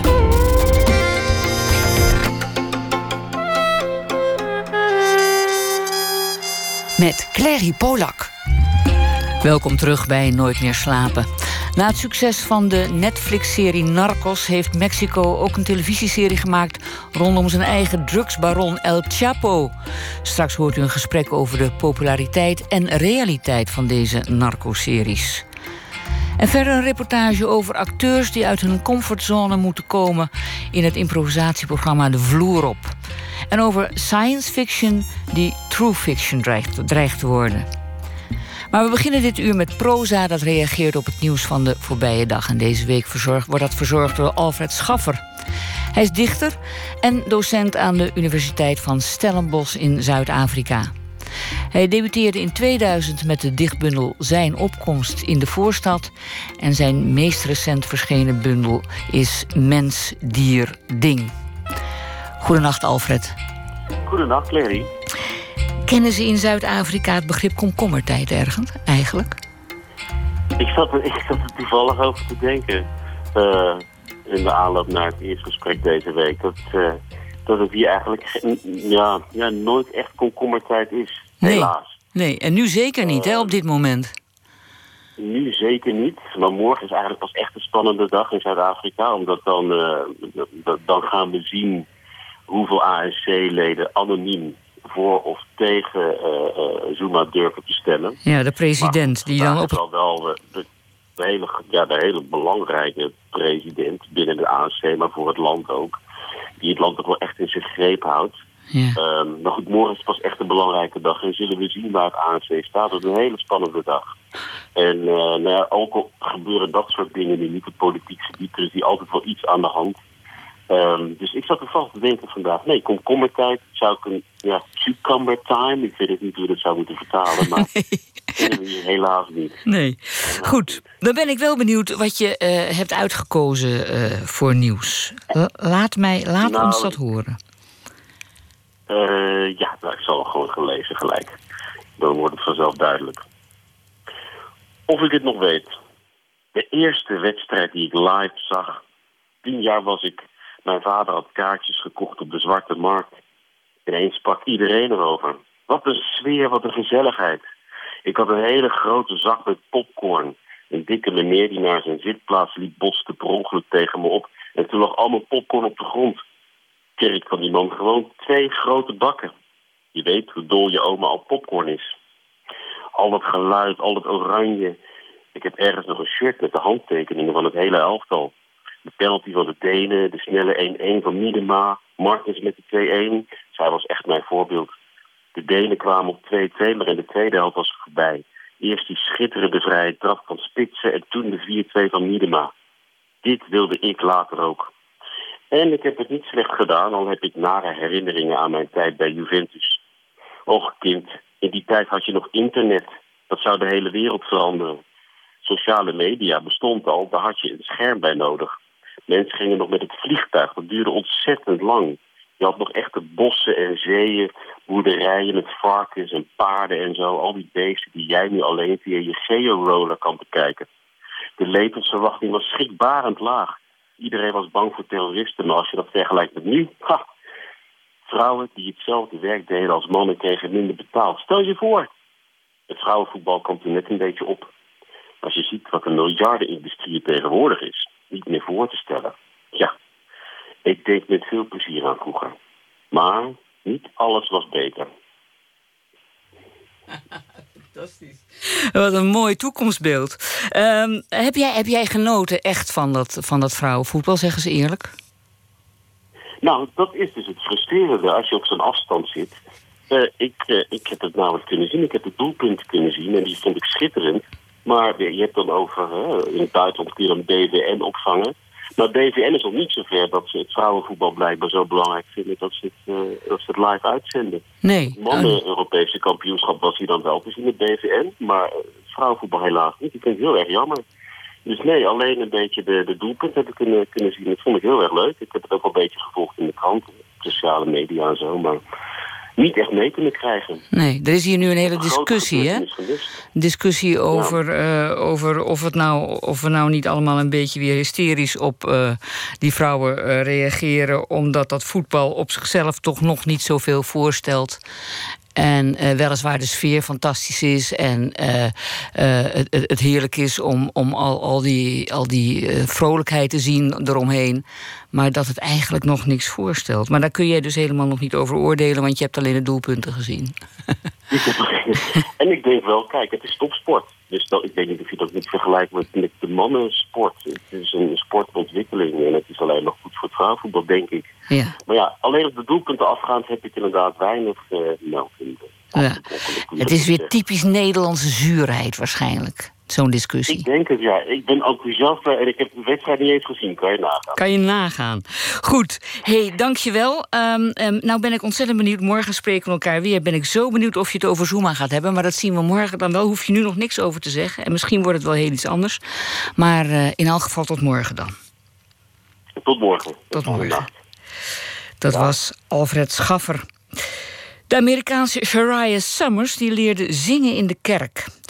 Die verruilden ze dan weer voor de bars en clubs van Nashville. En nu is haar eerste single uit en die heet Light of the Moon.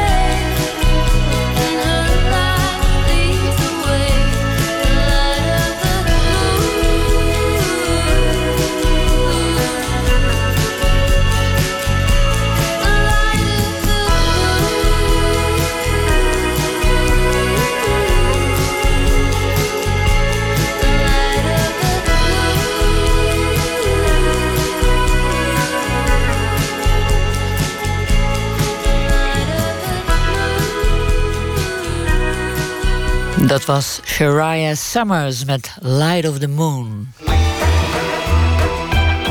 Nooit meer slapen. Series over drugsbaronnen zijn deze dagen mateloos populair. Pablo Escobar speelt de hoofdrol in Narcos... en sinds deze zomer is er ook een televisieserie... over de Mexicaanse drugsbaron El Chapo. Narcodrama is de redding van de noodlijdende Mexicaanse tv-zenders. En ook bij ons op Netflix hebben ze een flinke schare volgers. Maar televisiedrama over zoveel geweld... terwijl landen zoals Mexico er nu zwaar onder gebukt gaan... mag je daar misschien ook wat vragen bij stellen? Vamos a hacer negocios, sí o no. Quiere cambiar las reglas. Quiere ser el dueño del juego. Le dicen el Chapo. Y mi recomendación es eliminarlo. El Chapo. Narcos-liefhebbers in Nederland moeten nog even geduld hebben. Maar in Amerika is de serie van start. De Latino-drugsbaron als protagonist. Van boerenzoon tot multimiljardair. Het is inmiddels een beproefd concept in Netflixland. En nog veel meer in Mexico zelf. El Chapo is natuurlijk een van de grootste criminelen in de geschiedenis van de wereld. Het allergrootste drugsimperium. Natuurlijk ook een massamoordenaar. Maar ook een volksheld. Het is een soort patriotisme, want mensen weten van... eh, het is misschien wel een boef, maar het is en blijft onze boef. Teun Voeten is oorlogsfotograaf en antropoloog. Hij is vaak in Mexico, maakt er nu een documentaire over drugsgeweld... en hij schrijft er een PhD over. Ik behandel het hele drugsgeweld vanuit allerlei verschillende invalshoeken. En natuurlijk hoe eh, het drugsgeweld tot de verbeelding spreekt van een hoop mensen... is natuurlijk heel erg interessant. Maar ook hoe het eh, afgebeeld wordt in, in populaire culturen. En dan eh, is het opvallend dat de producten uiteenlopen van zeer platte, wanstaltige, sensationele... tot, tot uiterst sophisticated, eh, hele natuurgetrouwe producten. Om die relatie zeg maar, te gaan onderzoeken, hoe, hoe ga je dat wetenschappelijk te lijf? Nou, kijk, wetenschap is natuurlijk een vage term. Eh, ik kijk natuurlijk een hoop producten, een hoop boeken, een, een hoop films. Kijk, een, een Hollywood-productie heeft geen, waarheidspretentie. Maar je kunt wel een eh, analyse maken van deze film. eh, afficheert het probleem op zo'n manier. Kijk, en als je kijkt naar bijvoorbeeld een heel slecht product... die Hollywood-film eh, De Sicario. Dat gaat over Amerikaanse drugsagenten... die dan in Ciudad Juarez eh, interventies doen. Maar dat is zo over de top en zo onnatuurlijk. Als je maar één keer in Juarez bent geweest als journalist... dan, dan erger je bont en blauw aan- aan de kunstmatigheid. Maar, maar vind je zo'n serie als Narcos, vind je dat zo'n serie recht doet aan, aan de complexiteit van het probleem? Eh, ja, die, die, die serie Narcos laat ook heel duidelijk zien hoe, hoe, hoe die corruptie werkt. Hoe die militairen aan de ene kant hun best willen doen... maar aan de andere kant zich ook laten verleiden door geld. Maar ook laten intimideren door dreigementen. En eh, in, Mexico heet dat plata of plomo. eh lood, kogel voor je kop of eh, plata, geld. En eh, dat is de essentie van corruptie. Eh, je hebt verlokkingen, maar je hebt, je hebt ook eh, bedreigingen. Señores, yo soy Pablo Emilio Escobar Gaviria. Ustedes pueden aceptar mi negocio o aceptar las consecuencias.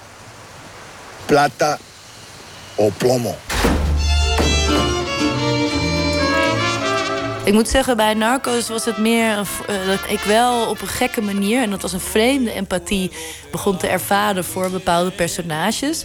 Maar niettemin ben ik afgehaakt, omdat voor mij is de realiteit nog veel gruwelijker en eh, ook veelzeggender. Dus eh, ik heb daar in principe geen fictief sausje nodig om die problematiek te begrijpen.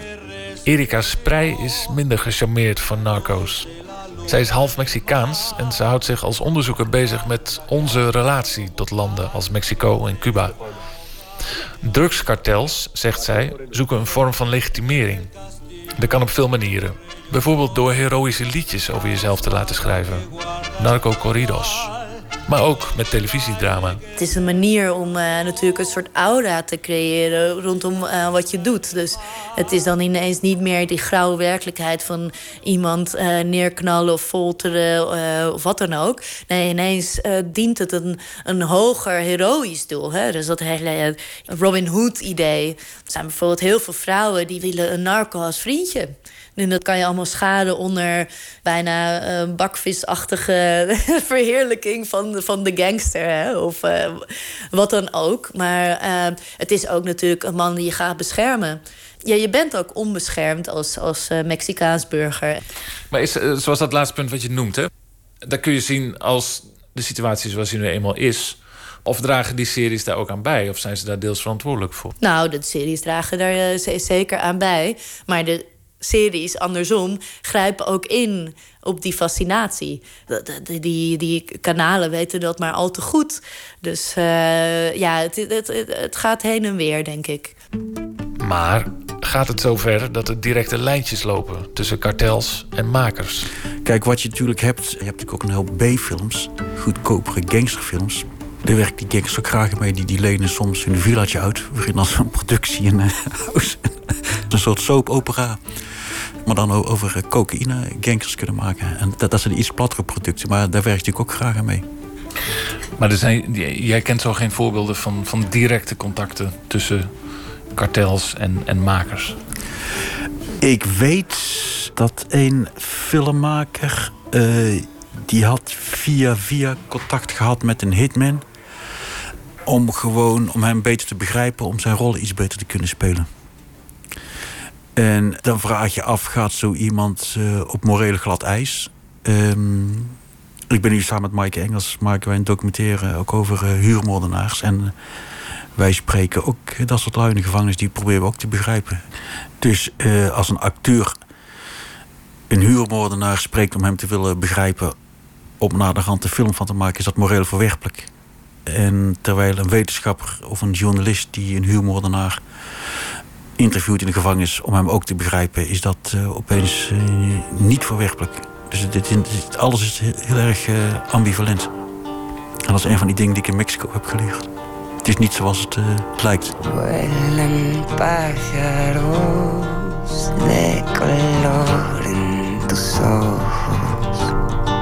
Voor Erika speelt er nog iets anders. In Mexico zelf wordt heel veel televisiedrama gemaakt, telenovelas. Ook de Narcos-series. Maar de grote, bekende series komen meestal uit de koker van Amerikaanse productiemaatschappijen. Van wie is het verhaal dat je vertelt? Hè? Wie eigent zich dat verhaal toe? Nou, dat, dat is denk ik vooral bij de eh, eh, narco-series eh, een grote vraag die je moet stellen. En als je dan zegt van ja, oh, oké, eh, Hollywood gaat eh, enorme productie maken en eh, flink cashen hè, met, met een sensationalistisch narco-verhaal. Ja, dan kan dat nog wel eens het verkeerde keelgat inschieten. Weet je? Dus van ja, je wil wel die aspecten waar je geld mee kan verdienen, maar aan de andere kant wil je ook ons uit het land en je wil wel die muur. En hoe zit dat dan? Hè? Het is allemaal niet zo congruent. Als Hollywoodmaker eh, ben je niks verplicht. Eh, je bent een filmmaker. Jouw business is geld verdienen met dramatische producties. En dan kun je mm, verhalen op een schaamteloze, sensationele manier exporteren. Of je kunt verhalen op een integere manier eh, brengen. En ik denk dat dan de taak van het publiek is en de critici om daar een oordeel aan te vellen. Een paar mensen zullen het gewoon zien als een eh, gezellig amusement. Andere mensen die zullen zich inderdaad afvragen... wat is daar in hemelsnaam aan de hand in, in, Mexico? En eh, die gaan er misschien iets meer over lezen. Dus eh, ik vind altijd goed iets wat interesse opwekt voor een heel belangrijk probleem. Maar ik vind het heel moralistisch om te zeggen van... dit is zo verschrikkelijk en je hebt de morele taak. Dat vind ik in feite heel, heel Calvinistisch. De meningen zijn verdeeld. Maar heb ik als kijker nou een soort morele plicht tegenover bijvoorbeeld de daadwerkelijke slachtoffers van het drugsgeweld? Ten eerste zou ik zeggen, kijk ook naar de achterkant van dit verhaal. Dus blijf niet alleen maar bij eh, je Netflix-beeld van een land. Informeer jezelf en... eh, wij leven hier in een, in een ongelooflijk veilig eh, bubbel. ja, ik vind het een bubbel. Eh, we doen zaken vanuit onze positie met Mexico. Mexico is een van Nederlands grootste handelspartners. We zijn echt vierde grootste investeerder. En eh, ja, je ziet dat de zakelijke belangen echt voor de mensenrechten komen. Dikwijls gaat de Nederlandse overheid en de entrepreneurs graag mee in dat narratief dat het allemaal wel meevalt en dat, het, dat er goed zaken te doen is met de Mexicaanse overheid. De realiteit is dat het niet meevalt en dat zolang daar geen eh, punt van wordt gemaakt, ja, dat ze gewoon business as usual kunnen blijven doen. Ja, maar wacht even. Dat heeft niks meer te maken met op je vrije avond naar een serie kijken. Nou, toch wel iets. Erika maakt deel uit van SMX Collective. Dat is een stichting die de soms twijfelachtige economische banden tussen Europa en Mexico onder de aandacht brengt. En die stichting heeft afgelopen februari Rabobank aangeklaagd. Want er zijn zeer sterke aanwijzingen dat Rabobank in een filiaal in Calexico in Californië gedurende, ik geloof, tien jaar of zo niet meer, ja, miljoenen heeft witgewassen aan kartelgeld van het Sinaloa drugskartel. En, en Ja. dat is het drugskartel van die El Chapo waar nu die serie over gaat. Ja, precies. Dat is eh Sinaloa-kartel. Naar alle waarschijnlijkheid. Teun Voeten juicht zo'n proces van harte toe. Maar die series ziet hij toch als een soort moderne Shakespeare-drama's in een steeds hardere wereld. Ik denk van wel, ja. Ik denk dat dit, eh, dat heb je heel mooi gezegd. Ja, het is een soort eh, Shakespeare die legt ook al die, die hele morele ambivalentie bloot. En die, die gaat ook tot essentie. Dus ik vind het ook leuk dat ik al die films moet kijken van mijn PhD-thesis. Dan eh, voel ik me niet zo schuldig. Wanneer ga je er weer heen? Ik ga samen met Maaike Engels, wij gaan in eh, juni weer terug om eh, weer wat interviews te gaan doen in de gevangenis van Gewares.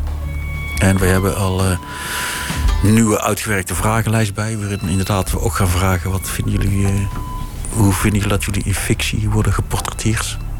En eh, ondersteunt jullie kartels, subsidieert jullie kartels ook fictieproductie?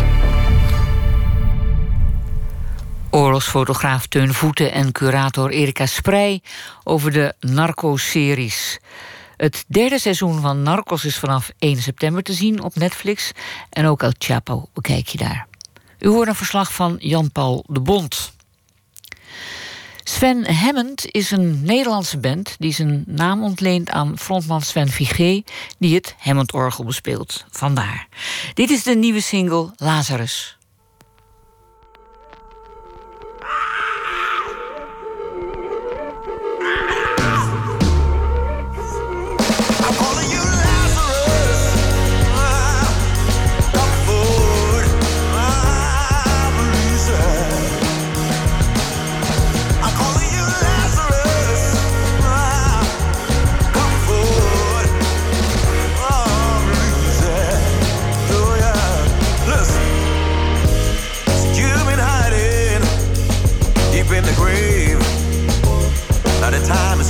Has come for you to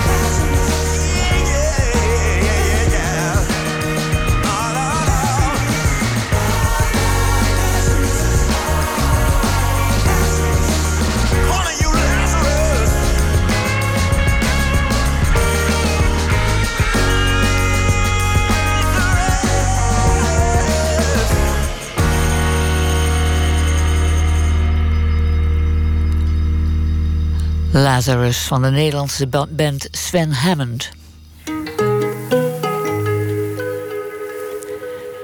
Twee of soms drie acteurs krijgen maatschappelijke en relationele dilemma's voorgeschoteld, die ze vervolgens onvoorbereid voor de camera uitspelen. Inmiddels zijn dat de ingrediënten voor een tv-klassieker.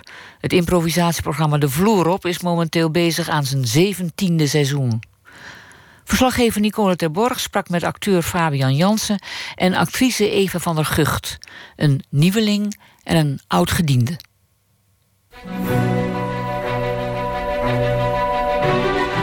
Was heel erg zenuwachtig. En eh, voor de pauze had al tegen hem gezegd... nou, voor de pauze kom je niet aan de beurt, dus kan je rustig kijken en zo. Maar ja, ik zat natuurlijk echt niet rustig te kijken. Ik was kei kei zenuwachtig. Het is 2005 wanneer Eva van der Gucht voor het eerst meedoet aan de vloer op. Ik heb ook nauwelijks gegeten. Want, eh, ik dacht, ik wil niet dat er iets van een maagborrel... of een brr, brr, brr, brr, brr, dat dat in de weg zou zitten. En nu, 12 jaar later, is de vuurdoop van Fabian Jansen.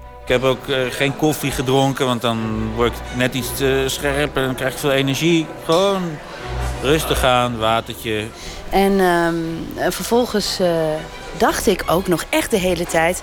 oh, hij gaat vast zo meteen echt al wel een beetje zeggen wat ik moet gaan doen. Nee, dat is eigenlijk het ding, rustig blijven.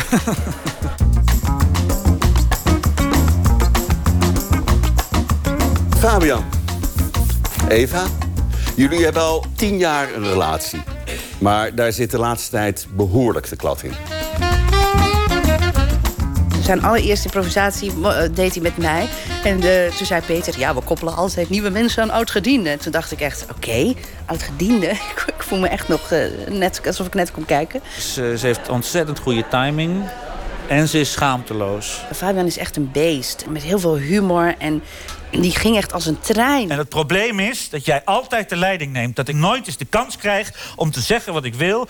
Nu heb ik wel veel geïmproviseerd. eh, veel op, in het theater, eh, met verschillende groepen ook. En, eh, en op tv ook wel, maar nog nooit bij de vloer op. Dus dat was toch anders. En eh, met mensen die dat in deze vorm al jaren doen. Eh, dus eh, ik voelde me wel echt wel aan het begin eh, van de middag een, eh, een rookie. Ja, ik wacht tot jij de leiding neemt. Ja. Ik moet toch even in de stemming komen? Oh, je moet in de stemming komen. Ik- ik nou, moet- doe dat even lekker op jezelf. Een oud-gediende en een nieuweling. Ervaren ze het programma daarom anders? En wat betekent improviseren voor hen? Ik spreek Eva en Fabian los van elkaar in een Amsterdams café. Ik heb de, de badgasten gedaan, een televisieprogramma van eh, BNN. En de nachtgasten, dat is een, een improvisatietheatergroep geweest. En daar heb ik ook veel geïmproviseerd. En dat is al meer richting wat de vloer op is. En de badgasten was meer wat de lama's waren.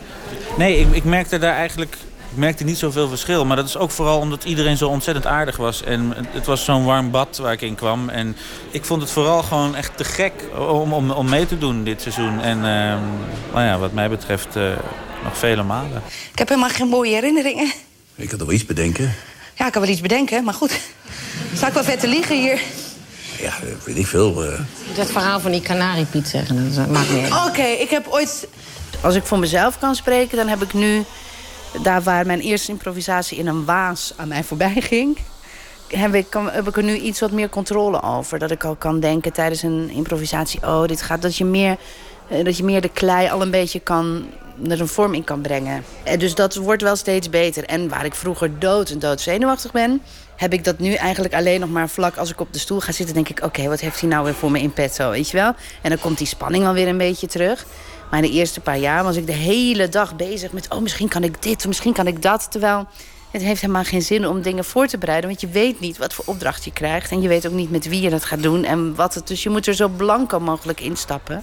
En eh, die rust om dat te kunnen doen... heb ik wel gevonden naarmate het gewoon langer te doen. Laten we gewoon eerst even wat drinken. Kom op.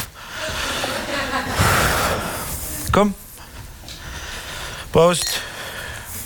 Ik heb denk ik een, de, de goorste fles drank die er te vinden was, wat ik niet wist. Ik drink niet zoveel, dus ik weet niet zo goed wat eh vieze drank of lekkere drank is. Maar dit was echt niet te hachelen.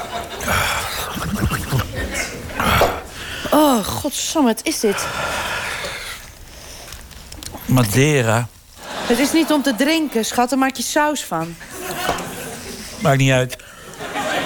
Eh, dat klokte ik in één keer eh, naar binnen tijdens de improvisatie... om uh, moed te verzamelen, omdat in deze improvisa improvisatie gaat het erom... dat mijn karakter eindelijk eens het voortouw wil nemen. Want zijn vrouw leidt en hij wil leiden. dus ja, dan, dan, dan pak je elkaar vast... Je legt je hand tussen de schouderbladen en je staat borst tegen borst. En je leunt een klein beetje naar voren, allebei. Dus je staat een klein beetje in een soort tenthouding. Ja, dat klinkt dan helemaal niet romantisch uh, of, of sensueel, maar dat is het enorm. En met je borstkas moet je als man de vrouw sturen.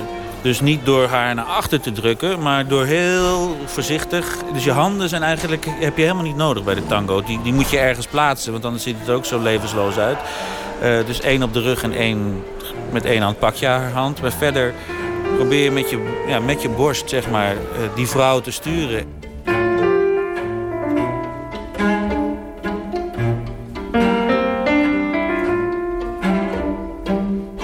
Nou ja, nou kan ik een beetje tango dansen. Ik denk dat Peter dat wist. Peter de Baan, de regisseur en presentator. Maar Eva kon dat nog niet. Maar Eva die danst alles als het moet. en uh, nou, ik weet wel dat ik op een gegeven moment echt over de grond werd uh, getrokken. Dat kan ik me nog wel herinneren. En dat ik wel dacht, ik heb een rokje aan Fabian. Laten we het even netjes houden. we moesten tangoles nemen, dus we gaan gewoon alleen maar tangoen. Nee, we moesten tangoles nemen omdat we een probleem hebben. De improvisaties geven vaak inkijkjes in relaties, de huidige tijdsgeest en hoe mensen tot ethische keuzes komen. Het zijn gewoon hele herkenbare opdrachten waar we ons allemaal wel in herkennen. En het gaat uiteindelijk alle, het is allemaal terug te herleiden tot de menselijke psyche en hoe wij allemaal reageren op uh, verschillende situaties. En um, het ontstaat ook echt op dat, op dat moment. En dat maakt vaak dat het heel herkenbaar is om naar te kijken, omdat je ziet het letterlijk ontstaan. Waar soms natuurlijk uh, schrijvers in mooie theatervoorstellingen de poëzie ergens van opzoeken. Of juist proberen om heel erg rond onderwerpen heen te praten. Is het bij zo'n improvisatie heel vaak gewoon recht toe recht aan. Zoals het in het echte leven ook gaat. Want dat is ook een ding. Improviseren gaat voor veel mensen vaak over scoren. Zo snel mogelijk uh, de beste grap hebben. Maar ik geloof ook dat improviseren gaat over stilte. Over ruimte geven aan elkaar. En juist daarin uh, gebeuren ook weer spannende dingen. Want soms als iemand dus heel erg bezig is met de scoren... dan denk ik, nou prima, ga maar even. Ga jij maar lekker scoren. Totdat iemand klaar is met scoren en denkt... hé, hey, maar wacht, wat gebeurt er nu? En daarin verder zoeken met z'n tweeën... Dat, dat is, dat is, uh, dan ben je echt aan het improviseren. Daarvoor ben je gewoon mop aan het tappen. Ik moet toch even in de stemming komen? Oh, je moet in de stemming komen. Ik, ik nou, moet... doe dat even lekker op jezelf. Waar je soms bang bent van ik weet het even niet, weet dan ook ja, dat de ander het misschien wel net even een briljant idee heeft. En dat het dus ook niet erg is als je even denkt, oh, ik weet het niet. Dan heeft de ander misschien een hele goede oplossing. En zo niet, dan ga je even door een dalletje en dan kom je er weer uit, hopelijk. Het is kijken, luisteren en op het juiste moment reageren. En dat klinkt eigenlijk zo simpel als het is. Maar er is niks moeilijkers op toneel als kijken, luisteren en op het juiste moment reageren. Want je weet niet se... Je kunt alleen maar aanvoelen of een soort intuïtie ontwikkelen voor dat juiste moment. Een, een improvisatie is geslaagd als je ja, mensen hebt weten te raken. Zij dat, doordat ze ergens heel hard hebben, om hebben moeten lachen. Of dat ze ontroerd zijn geraakt. Maar ook dat je er een mooie einde aan kan uh, bouwen. Dat je net zoals... Uh, ja, een romanschrijver ergens aan begint... maar dat het, dat het verhaal echt een punt krijgt. Of een, een open einde, maar wel een einde heeft. En rust absoluut is een grote factor... bij het slagen van een goede improvisatie. Nee, nee, nee, nee, nee, nee, nee, nee. nee ik, nee, ik moet leiden. Nu leid jij. Als ik naar achter ga, dan leid jij. Als ik ga improviseren, dan weet ik weer... Ja, jeetje, je maakt ook... Het is eigenlijk zo makkelijk om een goed verhaal snel neer te zetten. En daarna moet je natuurlijk nog heel lang puzzelen om het echt perfect te krijgen. Maar dat eerste, die eerste bron die je aanspreekt bij het improviseren... die, ja, die blijft elke keer weer ontzettend waardevol. En jullie moeten de mooiste herinnering aan jullie leven vertellen. Hadewig, jij bent diep, diep depressief. En je hebt besloten er een eind aan te maken. Jij hebt het adres van Sanne gekregen, van Slachtofferhulp. Want jij behoorde tot de groep die Sanne behoorlijk in elkaar geslagen heeft. En het uh, draait al heel wat seizoenen. Nu zijn er misschien mensen die denken van... ja, nu is de koek toch wel op. Nu hebben we het toch wel allemaal gezien. Wat denk jij dan? Eh, they ain't seen nothing yet. Elke acteur is weer anders en neemt weer andere energieën, andere eh, verhalen, andere gektes en andere karaktertrekken met zich mee. Dus ehm, ja, eh, dat is denk ik het leuke en vind ik ook het tof aan de vloer op dat ze elk seizoen wel één of twee nieuwe mensen erbij vragen om, om, om het voor die hele groep eh, vers en, en spannend te houden. Ik denk dat zeker een programma als De Vloer op zichzelf echt wel heeft bewezen. En eh, heeft een heel, heel, heel erg trouw publiek. Ja, dat is voor mij reden genoeg om te denken dat het nog lang niet genoeg is. Dat we er zo nog honderdduizenden kunnen maken. Ja, ik ben er ook nog lang niet klaar mee. En zolang Peter nog leuke opdrachten kan verzinnen... dan zit ik wel te hip op mijn stoeltje.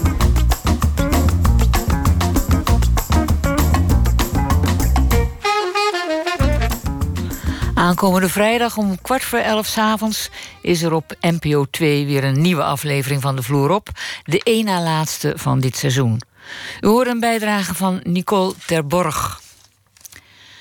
Muzikant Bobby Charles werd vooral bekend als songwriter. Hij schreef voor Fats Domino en componeerde voor Bill Haley de hit See You Later Alligator. Hier hoort u Bobby Charles zelf in I Must Be in a Good Place Now.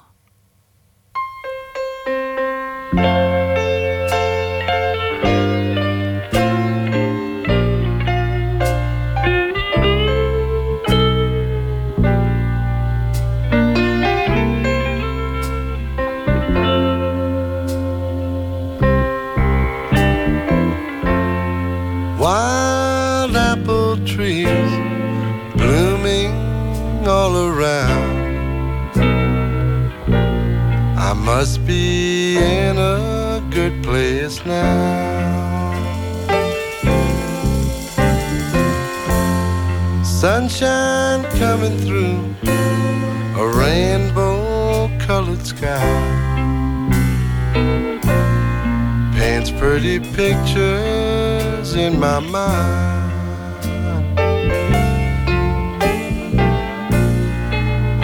What a good day to go fishing.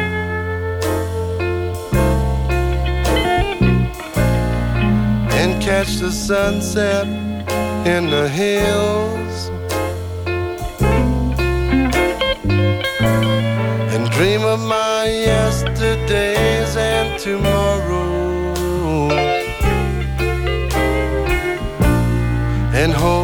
That you'll be with me still.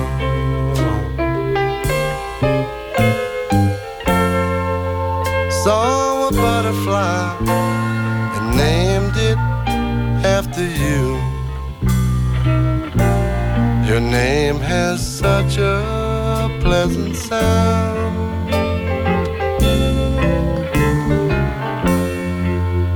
Love is all around, you. I must be in a good place now.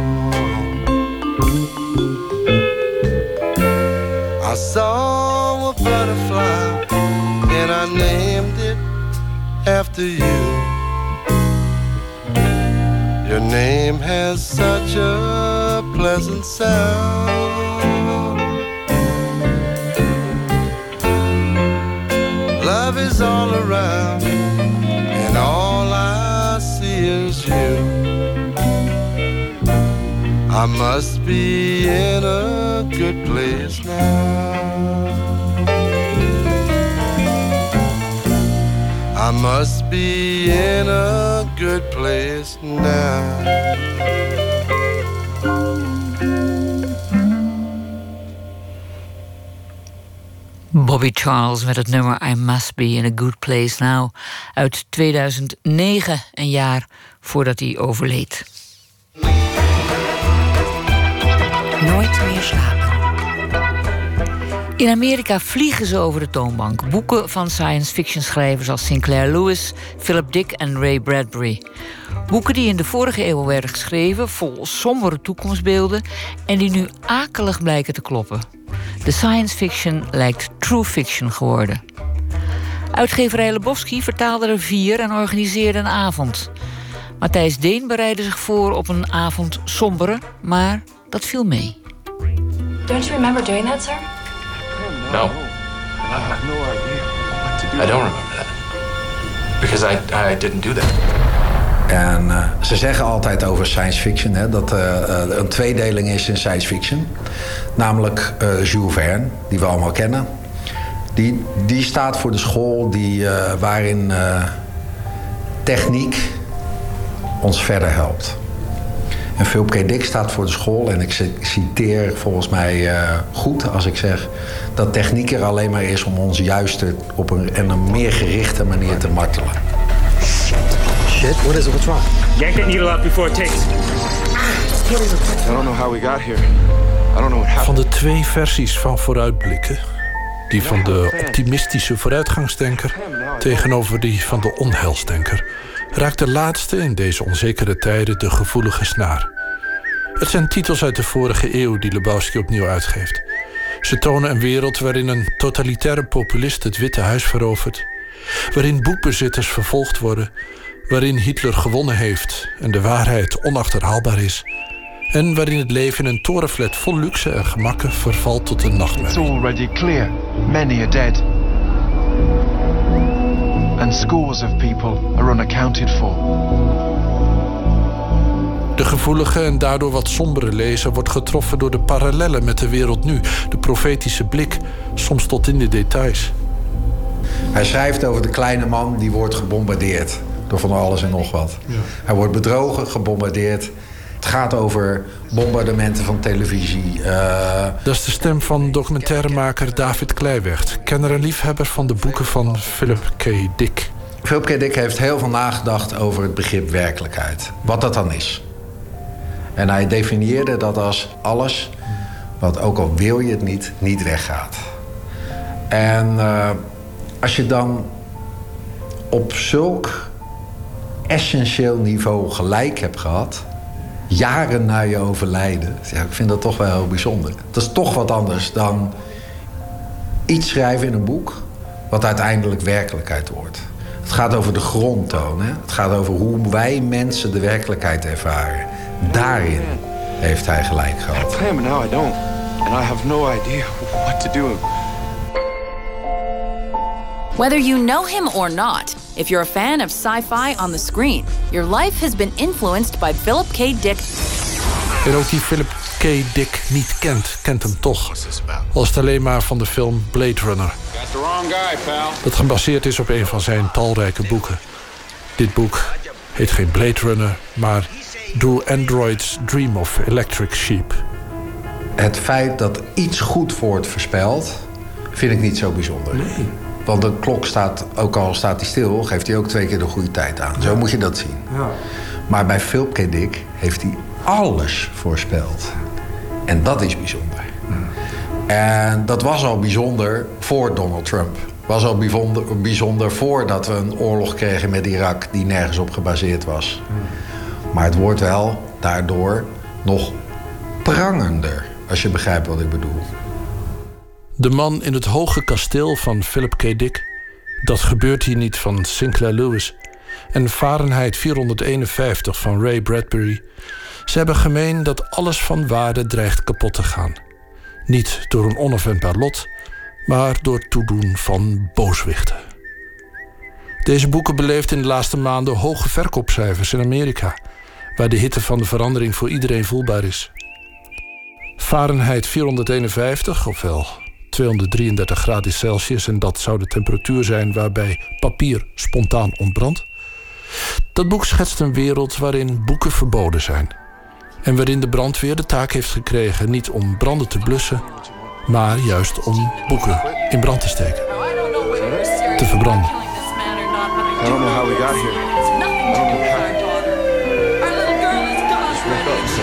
And one of my uncles was a fireman who was killed falling off a fire truck when I was a kid. And it just struck me in thinking about firemen that what are we going to do with them in the future? A time will come when all the houses are fireproofed. So you've got a lot of firemen with no jobs. What are you going to do? I said, well, let's reverse it. Have them start fires instead of put them out. Is it true that a long time ago, firemen used to put out fires and not burn books? Put fires out, who told you that? Oh, I don't know, someone, but is it true? Did they? Oh, what a strange idea. Zei iets moois, namelijk uh, je moet zo'n boek lezen om te kunnen meepraten over deze tijd. Ja, ook omdat je deze tijd zo optimaal erin herkent. Hè? Dus uh, het, is het, uh, het was voor, voor hem in zijn tijd was het een waarschuwing tegen de ontwaarding van, van literatuur. Maar ja, daar leven we nu in.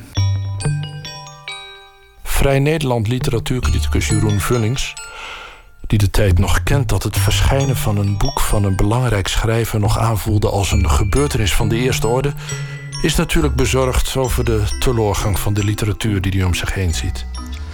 Fahrenheit 451 van Ray Bradbury raakt hem dan ook. There's nothing there. The books have nothing to say. All about people that never existed. The people that read them and makes them unhappy with their own lives, makes them want to live in other ways. They can never really be. Wat voor hem nog toekomstmuziek was, maar dan hele slechte. Bijvoorbeeld het feit dat, uh, dat je kamerbreed plasmaschermen had. Dat, dat is nu natuurlijk uh, het geval. En in het boek neemt hij ook stelling tegen uh, breindood amusement. En nou, daar schaart hij inderdaad het kijken naar die enorme schermen naar, maar ook ja, genres waar ik niet zoveel moeite mee heb als strips. En, uh, maar hij was natuurlijk een, uh, een, uh, een, zeer conservatieve moralist met een romantisch gemoed. En science fiction, dat vat hij op zijn eigen manier op. Namelijk niet als iemand die een boek schrijft over de toekomst die hij voorspelt. Ook al heeft hij dat gedaan. Hij wilde echt de toekomst ehm, And then over the years, I read about the various libraries of Alexandria burning three or 4,000 years ago. And then in China, heard rumors of burnings of libraries and books. And Hitler, of course, in Germany in the early 30s. And since I'm a library person, I've never made it to college, you see. I'm self educated in the library. So anything that touches the library touches me, huh? And I was vitally concerned and upset to see what was going on in the world.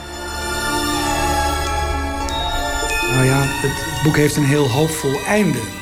Dat de hoofdpersoon zich eh, eerst tot het boek bekeerd heeft. Eh, de liefde voor het boek won.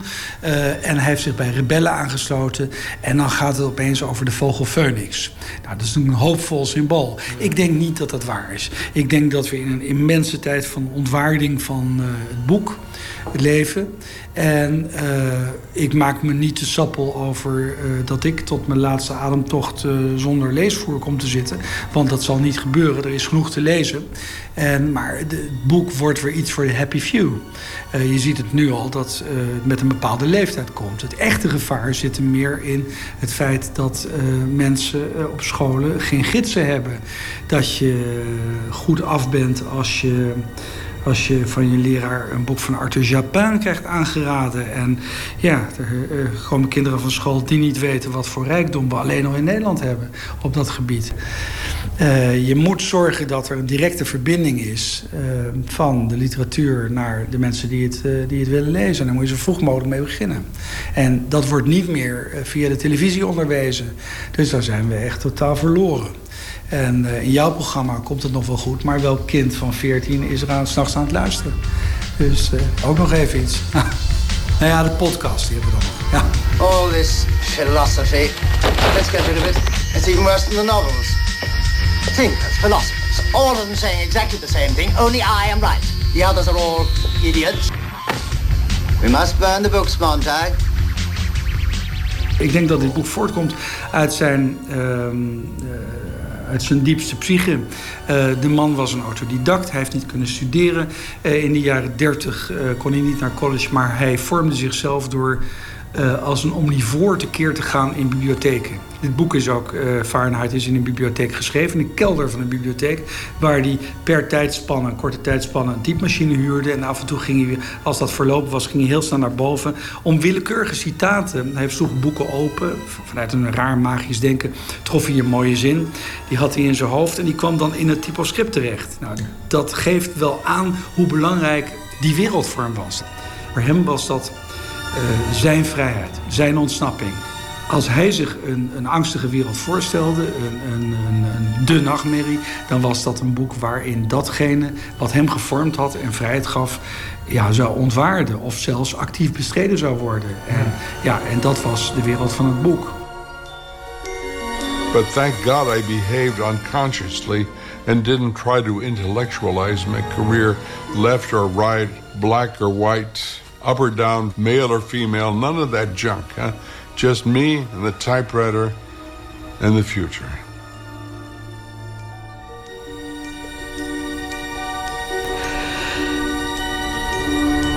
Dat waren David Kleiweg en Jeroen Vullings over de sombere toekomstvoorspellende boeken van Philip K. Dick en Ray Bradbury, verschenen bij Lebowski. Het was een bijdrage van Matthijs Deen. We hebben nog makkelijk tijd voor één minuut. Een serie vol wonderlijke verhalen in 60 seconden. Deze bijdrage heet Pillen. Pst, één minuut. Afgelopen voorjaar, nu bijna een jaar geleden, hoorde ik dat ik diabetes had. En toen schrok ik echt wel heel erg. Ik stond echt uh, te huilen voor de V&D. Toen heb ik s'avonds mijn moeder gebeld. En dat was wel heel moeilijk, omdat het eerste wat mijn moeder tegen me zei toen ik dat vertelde was: Je gaat toch niet je hele leven pillen slikken? Als er iemand ziek was bij ons thuis, zochten we altijd naar natuurlijke manieren om daarmee om te gaan. En we gingen soms naar een Ayurvedische dokter die dan je pols ging voelen. En dan daaraan kon vaststellen wat er uit balans was in je lichaam. En dat kon je dan heel vaak met voeding oplossen. Maar zeker geen medicijnen slikken.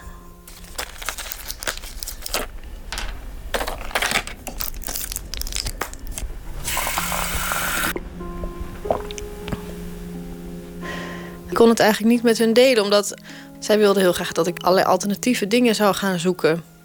En daar stonden we gewoon heel anders tegenover.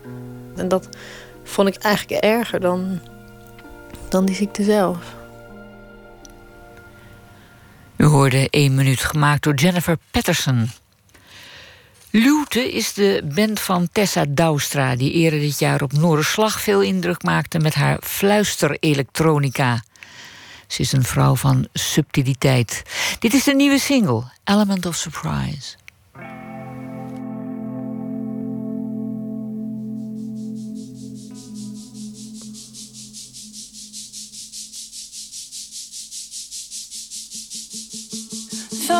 A touch of people, hands on the steering wheel. Turning points and taking root, talking peace and telling truth. But at liberty and on a loose, ties don't really match my suit. This town, oh how it ties me down, it's overcast all year round. Not allowed to make a sound. I don't pretend that I forget the things I say. I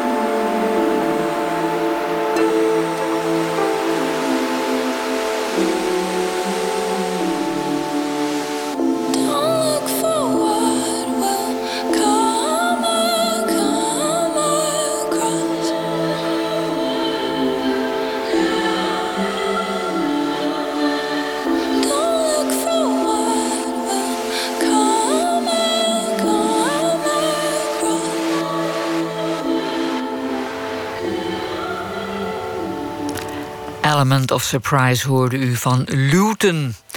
Ik ga u nog iets over morgen vertellen. Dan komt grafisch ontwerper Hansje van Halem langs.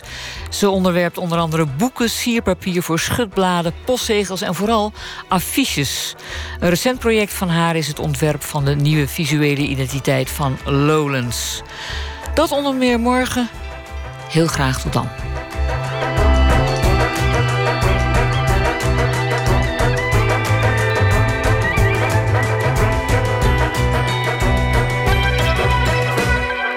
Radio 1, het nieuws van alle kanten.